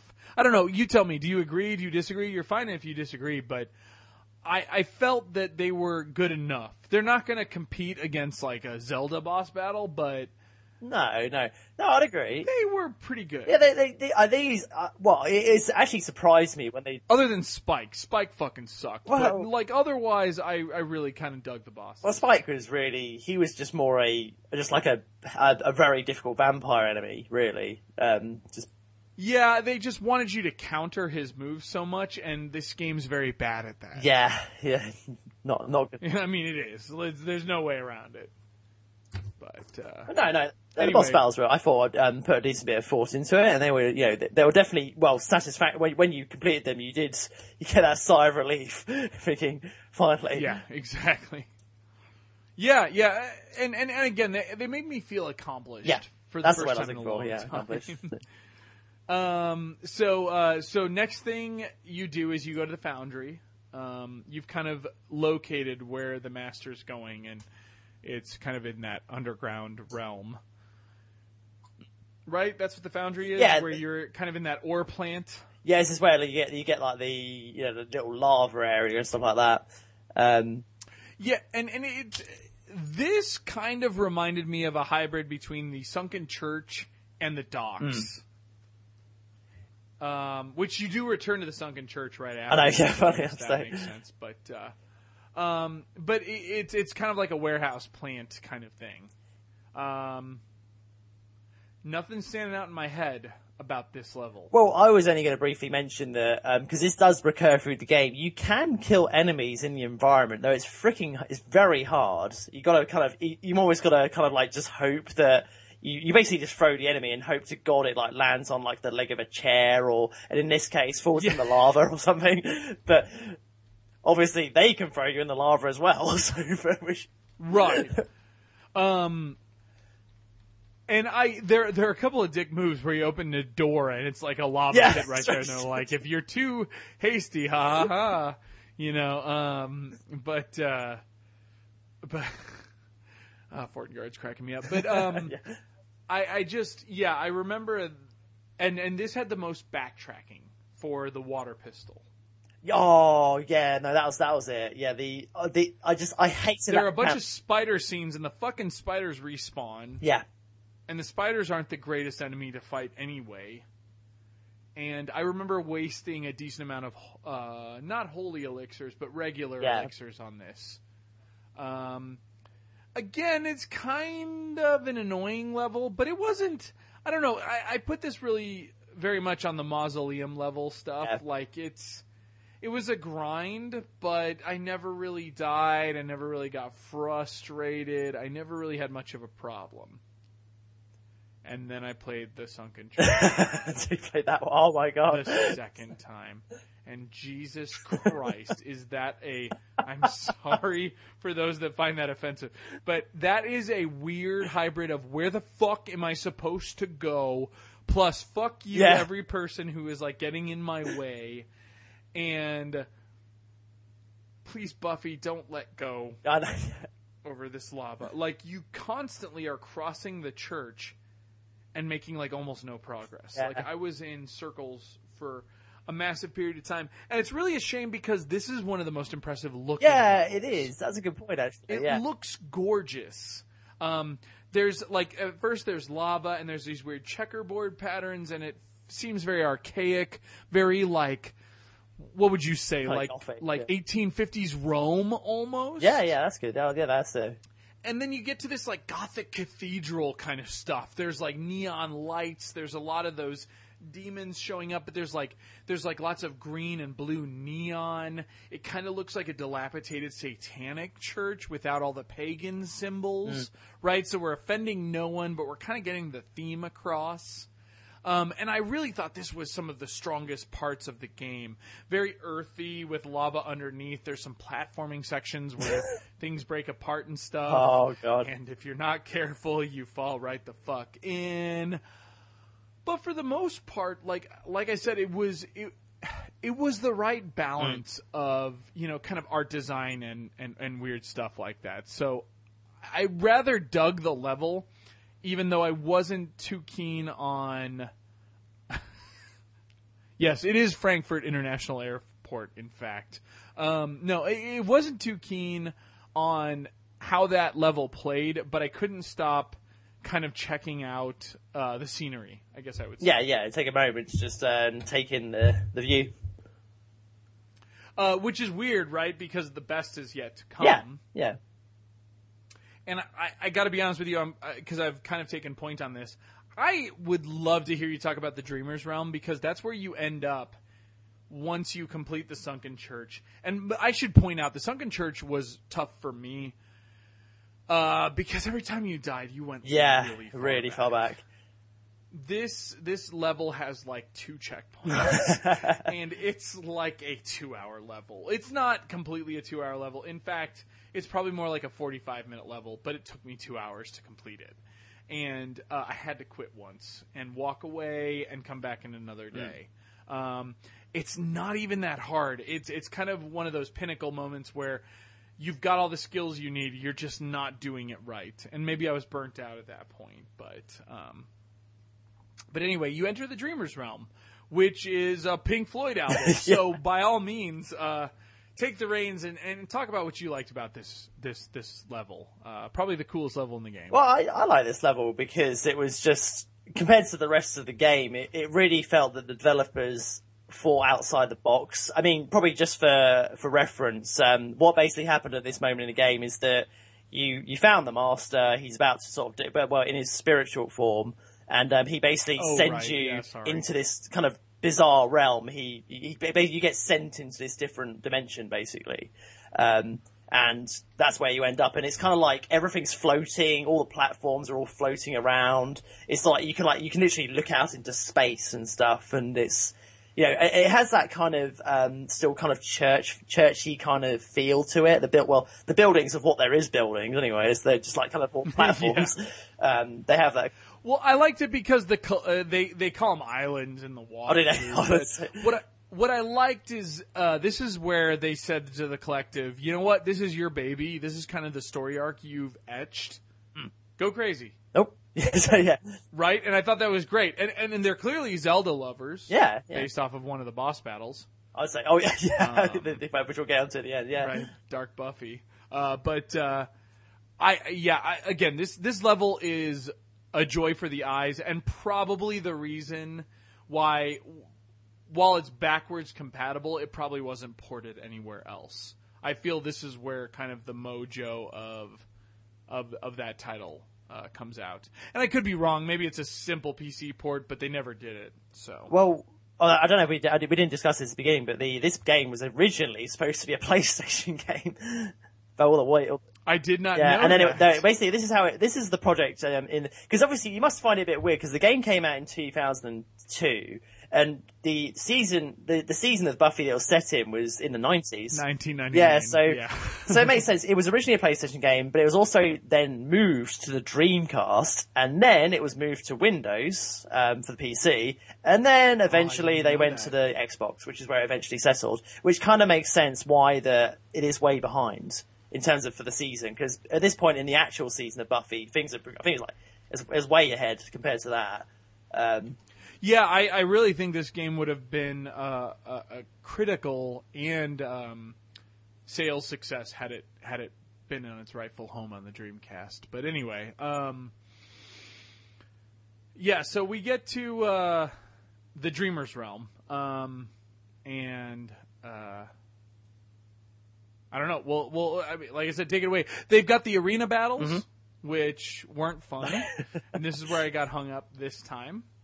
Uh, they're beatable. I just didn't Yeah. give it the time it needed. But thi- this level, uh, this this is probably the level I had to replay the most. I think I I believe the Dreamers Realm was probably at least the bit that with the floating platforms because it then kind of morphs again later Yes. into something else. Which, but Terrible puzzle platform. yeah, and it's not just the platforming. There's also these kind of there's a basically what you do. You start in the realm. You you spawn on the little island. You go straight to this kind of pillar in the center. You press a button and it morphs around, and you you do kind of these different challenges. The first challenge is obviously, as you mentioned, you beat a, you beat a few enemies. It's those green litting demons again.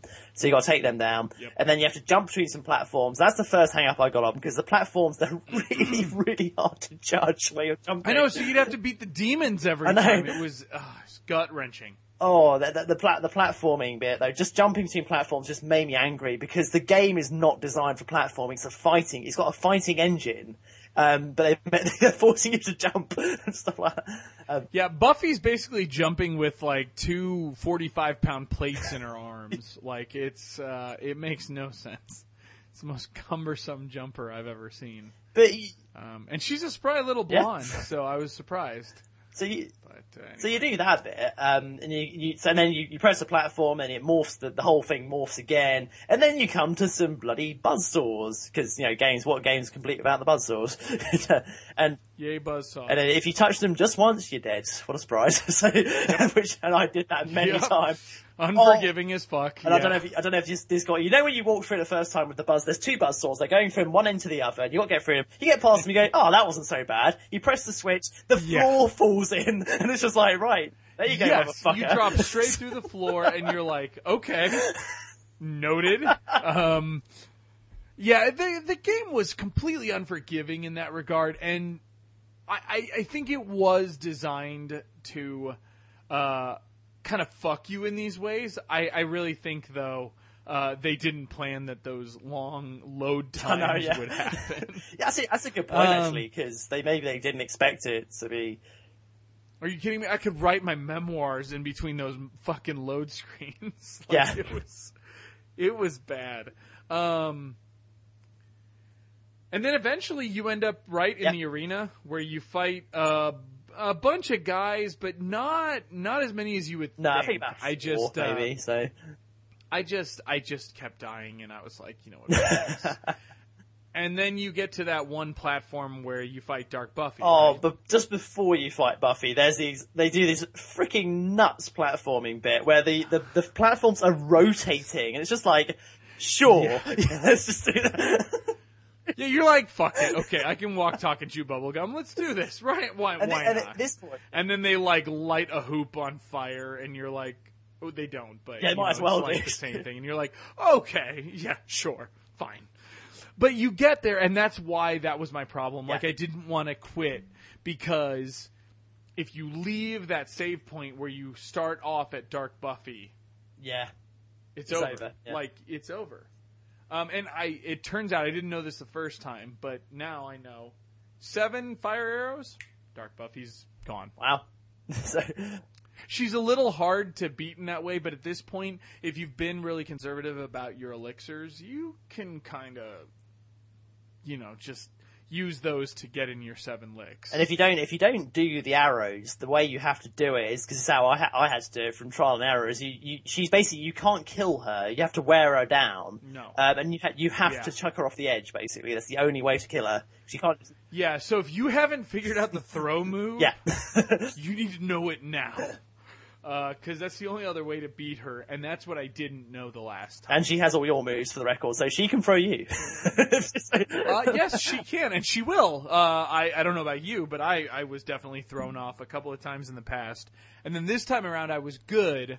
I actually didn't have any problems there.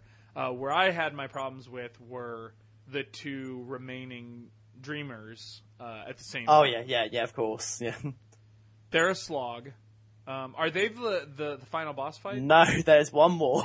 so after the okay, fuck yeah! I'm glad I didn't even try this. So, Oh, um, you know what? If you don't mind, I'm gonna sit back for a sec and let you take the end. I will comment, but Yeah.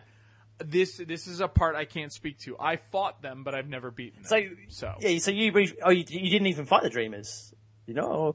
I fought yeah, them. yeah. Okay, so yes, I fought so them, basically, but I did not win. so you do you defeat Darth Buff, bleh, you defeat Dark Buffy, uh, you go through your portal, and then eventually you come to the Dreamers. You defeat the two Dreamers, which are responsible for bringing the Master back into physical form. Um, or you're basically, Mm-hmm. I don't think actually no, no. This sorry, I've got that wrong. It's not physical form. It's basically to bring some big evil plan to fruition. I think it's to merge the demon realm with the earth realm or whatever, you know, that sort of yes, stuff. I think that Um, because is, the yeah. his the plan has failed at this point. Um, anyway, getting to the point, the last boss is the master, and what happens is your your Scooby buddies are doing a little spell where they are making him physical temporarily, so you can defeat him basically. But holy shit! So you fight the master? yeah, basically, Oh, but it's- that. anyway. Okay, yeah, I'm listening. it, it's it's one horrible battle because what happens is you, Really? you start in the middle. You basically start you basically start back at the sunken church, back where you where you were originally, Right. And the floor is falling in, so you've got to defeat him before you literally fall into the lava, and it's, it starts from like the center and works its way outwards. So Oh my god, I am so happy I didn't and play the this. master intermittently becomes phys- physical and spiritual, so you can't hit him when he's in the spiritual form, you can only hit him in his physical form, and he, he intermittently goes between the two. He's actually really easy to kill, because he's basically the same as a vampire, um, but you have to stake him as Uh-huh. well, but it's the frustration of the freaking, the, the, the things falling in, so the platforms. Yeah. It's like a timed area, basically. You got, you, you, like, you have to kill him before, basically, you know, before you die. Um, and um, yeah, I, I basically it took me probably about three attempts. He's really not hard, but it's just the cheapness of it. it's just the. And then one once I did that final time, I was like, "Is it over? Is it done? Oh my god!" and I, I think I, I think I got that. Rejoice. Yeah, pretty much. It's just my pot luck as well. So. Is is the ending Well, amazing? I actually, I actually really like the ending because it, it feels very much like the episode. Basically, the ending, um, they do this kind of like Giles does like a brief narration where he just says like, basically you kill the master, and now they now imply that the master is dead pretty much permanently now. Um, and they even hint at what happened in the previous series, saying, "Oh, she killed him once, then she killed him again, and then killed him again here." And and then right at the end, they go back to the Bronze because that's what they do. You know, the Scoobies they go to the Bronze, and then um, basically they're sitting around having some drinks, and Buffy sees a male leave with a female out the back door, and then she goes, "Oh, a Slayer's work is never done," and chases after him. Credits roll, and I thought that was a great way to finish it. So it's just like, yeah, actually, you guys don't know this, but that is exactly how Jam ends every conversation he's ever had. Um, he just goes, "A Slayer's work is never done." He just darts off. It's crazy. yeah, yeah, because it speaks to my real life. so, But uh, well, cool. Like, I think I might YouTube it. Do I? Do I really need to go back and fight the Dreamers, or can I just YouTube it? At this I think point? you're so close. Just YouTube it. I would say. I have. Um, okay. Well, if or if you if Well, you know, there's two arguments to that, right? so maybe I'll go try for it. But uh, anyway, um, yeah, it's a it's a great game. Um, and and I don't know about you. Had you ever played this before? No, this is. this game. I've had I've had it in my collection for ages. I picked it up really cheap a long time ago, but it is. This is the you. perfect opportunity to play it. I thought, and I really, actually, I really love the fact that I did play it because it led me. I'll keep this short, but it led me to actually playing the second game, which I also owned but never played, which is Chaos Bleeds. And Ah, okay. I'm writing a review. I've written a review for Fred's website for that as well, and that'll be up on his website at some point. But that game, in full disclosure, is not. It makes the Xbox original look amazing in comparison. Well, and I mean, I mean, t- did you expect? Like, uh, again, that's that's kind of what I like about Buffy. You get hooked to it like you get hooked to today's games. Is is kind of my thing for it, and so the original game that this game club is based off of, I think that's why I'm really drawn to it, is because it still remains a great game, but it still remains a game that that makes my blood boil, and I think that is kind of the perfect hybrid of video games. But obviously, your mileage will vary. Hmm. Chaos Bleeds is much more user friendly, although I'm going to completely excuse the zoo level and pretend it doesn't Oh. exist uh, because it's got a shitload of fan service from season four, and um, has a lot of people, you know, in it uh, from from the show, and you play as different protagonists. You play as Xander, you play as Willow, you play as Faith, all that stuff.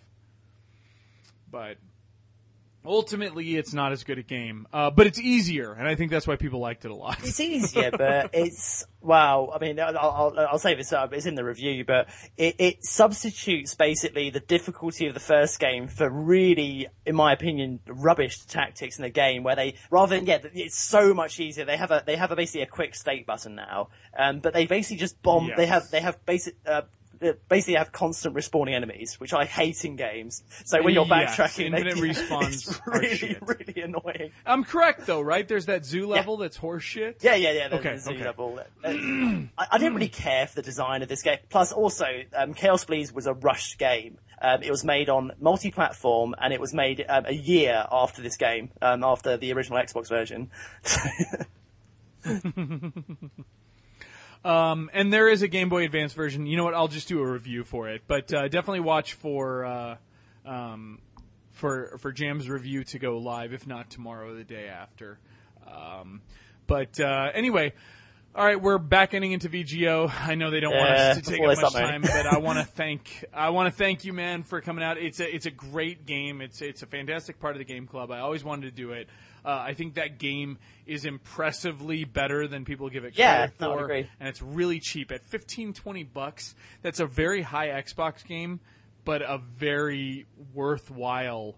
Um, you know, uh, title right now that that is totally backwards Yeah. compatible. So I highly recommend it if you if you get a chance. But go into it with an open mind and a decent amount of patience. Take your time with it. You've got plenty of it. Um, but uh, I'd like to remind everybody that we do have another game club coming up. Our game club has now shifted to uh, the first week of every month instead of the last week of every month. So this will uh, this next game club will be at the beginning of April. It is Shmup Appreciation Month, so we're doing lots of shmups, lots of uh, shmup coverage. Um, but if you haven't already, you want Velocity Ultra. Power up on the XNA. Velocity Ultra is on PSN, uh, Vita, PS3, PSP. Um, you want to pick up Sine Mora, which is on basically everything. Gigawing 2, which is pretty much specific to the Dreamcast. And last but not least, Radiant Silvergun, which is an XBLA and or Saturn title. Uh, be playing those, see how, how, how far you can get on one life see what kind of high scores you can get. We'll be talking more in depth about it next week. I'm just trying to jump off, and then of course the we uh, the month after that we're going to be doing Super Metroid, and the month after that is uh, Yakuza for the PlayStation 2. So uh, watch for those. You can check us out on GamingHistory101.com. I want to thank you, uh, Fortengard. I want to thank you, TC. I want to thank you, Yogi. I want to thank you, Hecht. And I want to thank everyone in the chat that came out. Uh, stay tuned for VGO. It's a fantastic show. And last but not least, Jim, is there anything you wanted to say before we cut out? Um, no, no, no. Um, you know, play Buffy on the Xbox. It's a good game. It's worth, it's worth trying. Absolutely. Most definitely, and definitely check out Jam's review of that and the sequel Chaos Bleeds, and I'll get a a, a review of the Game Boy Advance game uh, live very shortly. I've been playing the shit out You're of it. brave man. I know it's a terrible game, but anyway, spoilers. It's a terrible game, but anyway, I'm gonna let you guys go. Let you guys get back to it. Sorry you can't hear the Nerf Herder song, but uh, on the plus side, it will be on the uh, the podcast version. So without further ado, this is Gaming History 101 saying peace out. yeah.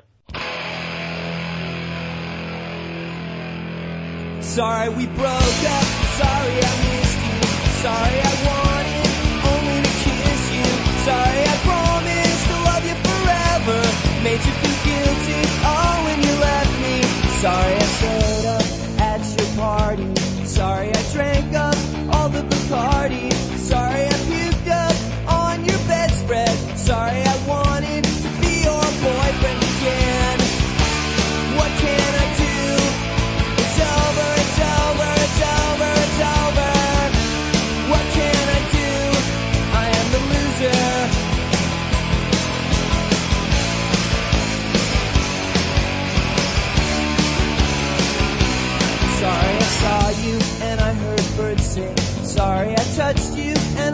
Bells ring. Sorry I jacked off outside of your window while you were sleeping. I thought you'd never know. Sorry I showed up at your wedding.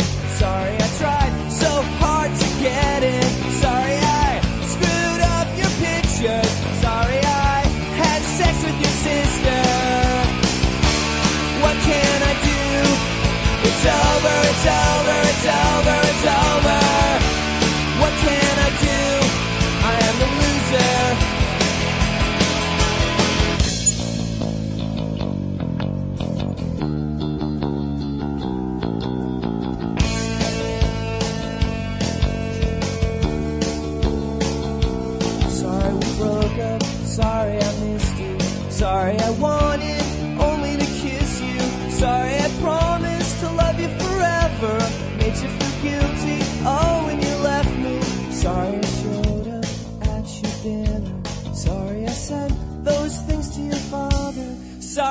crash through your window on acid.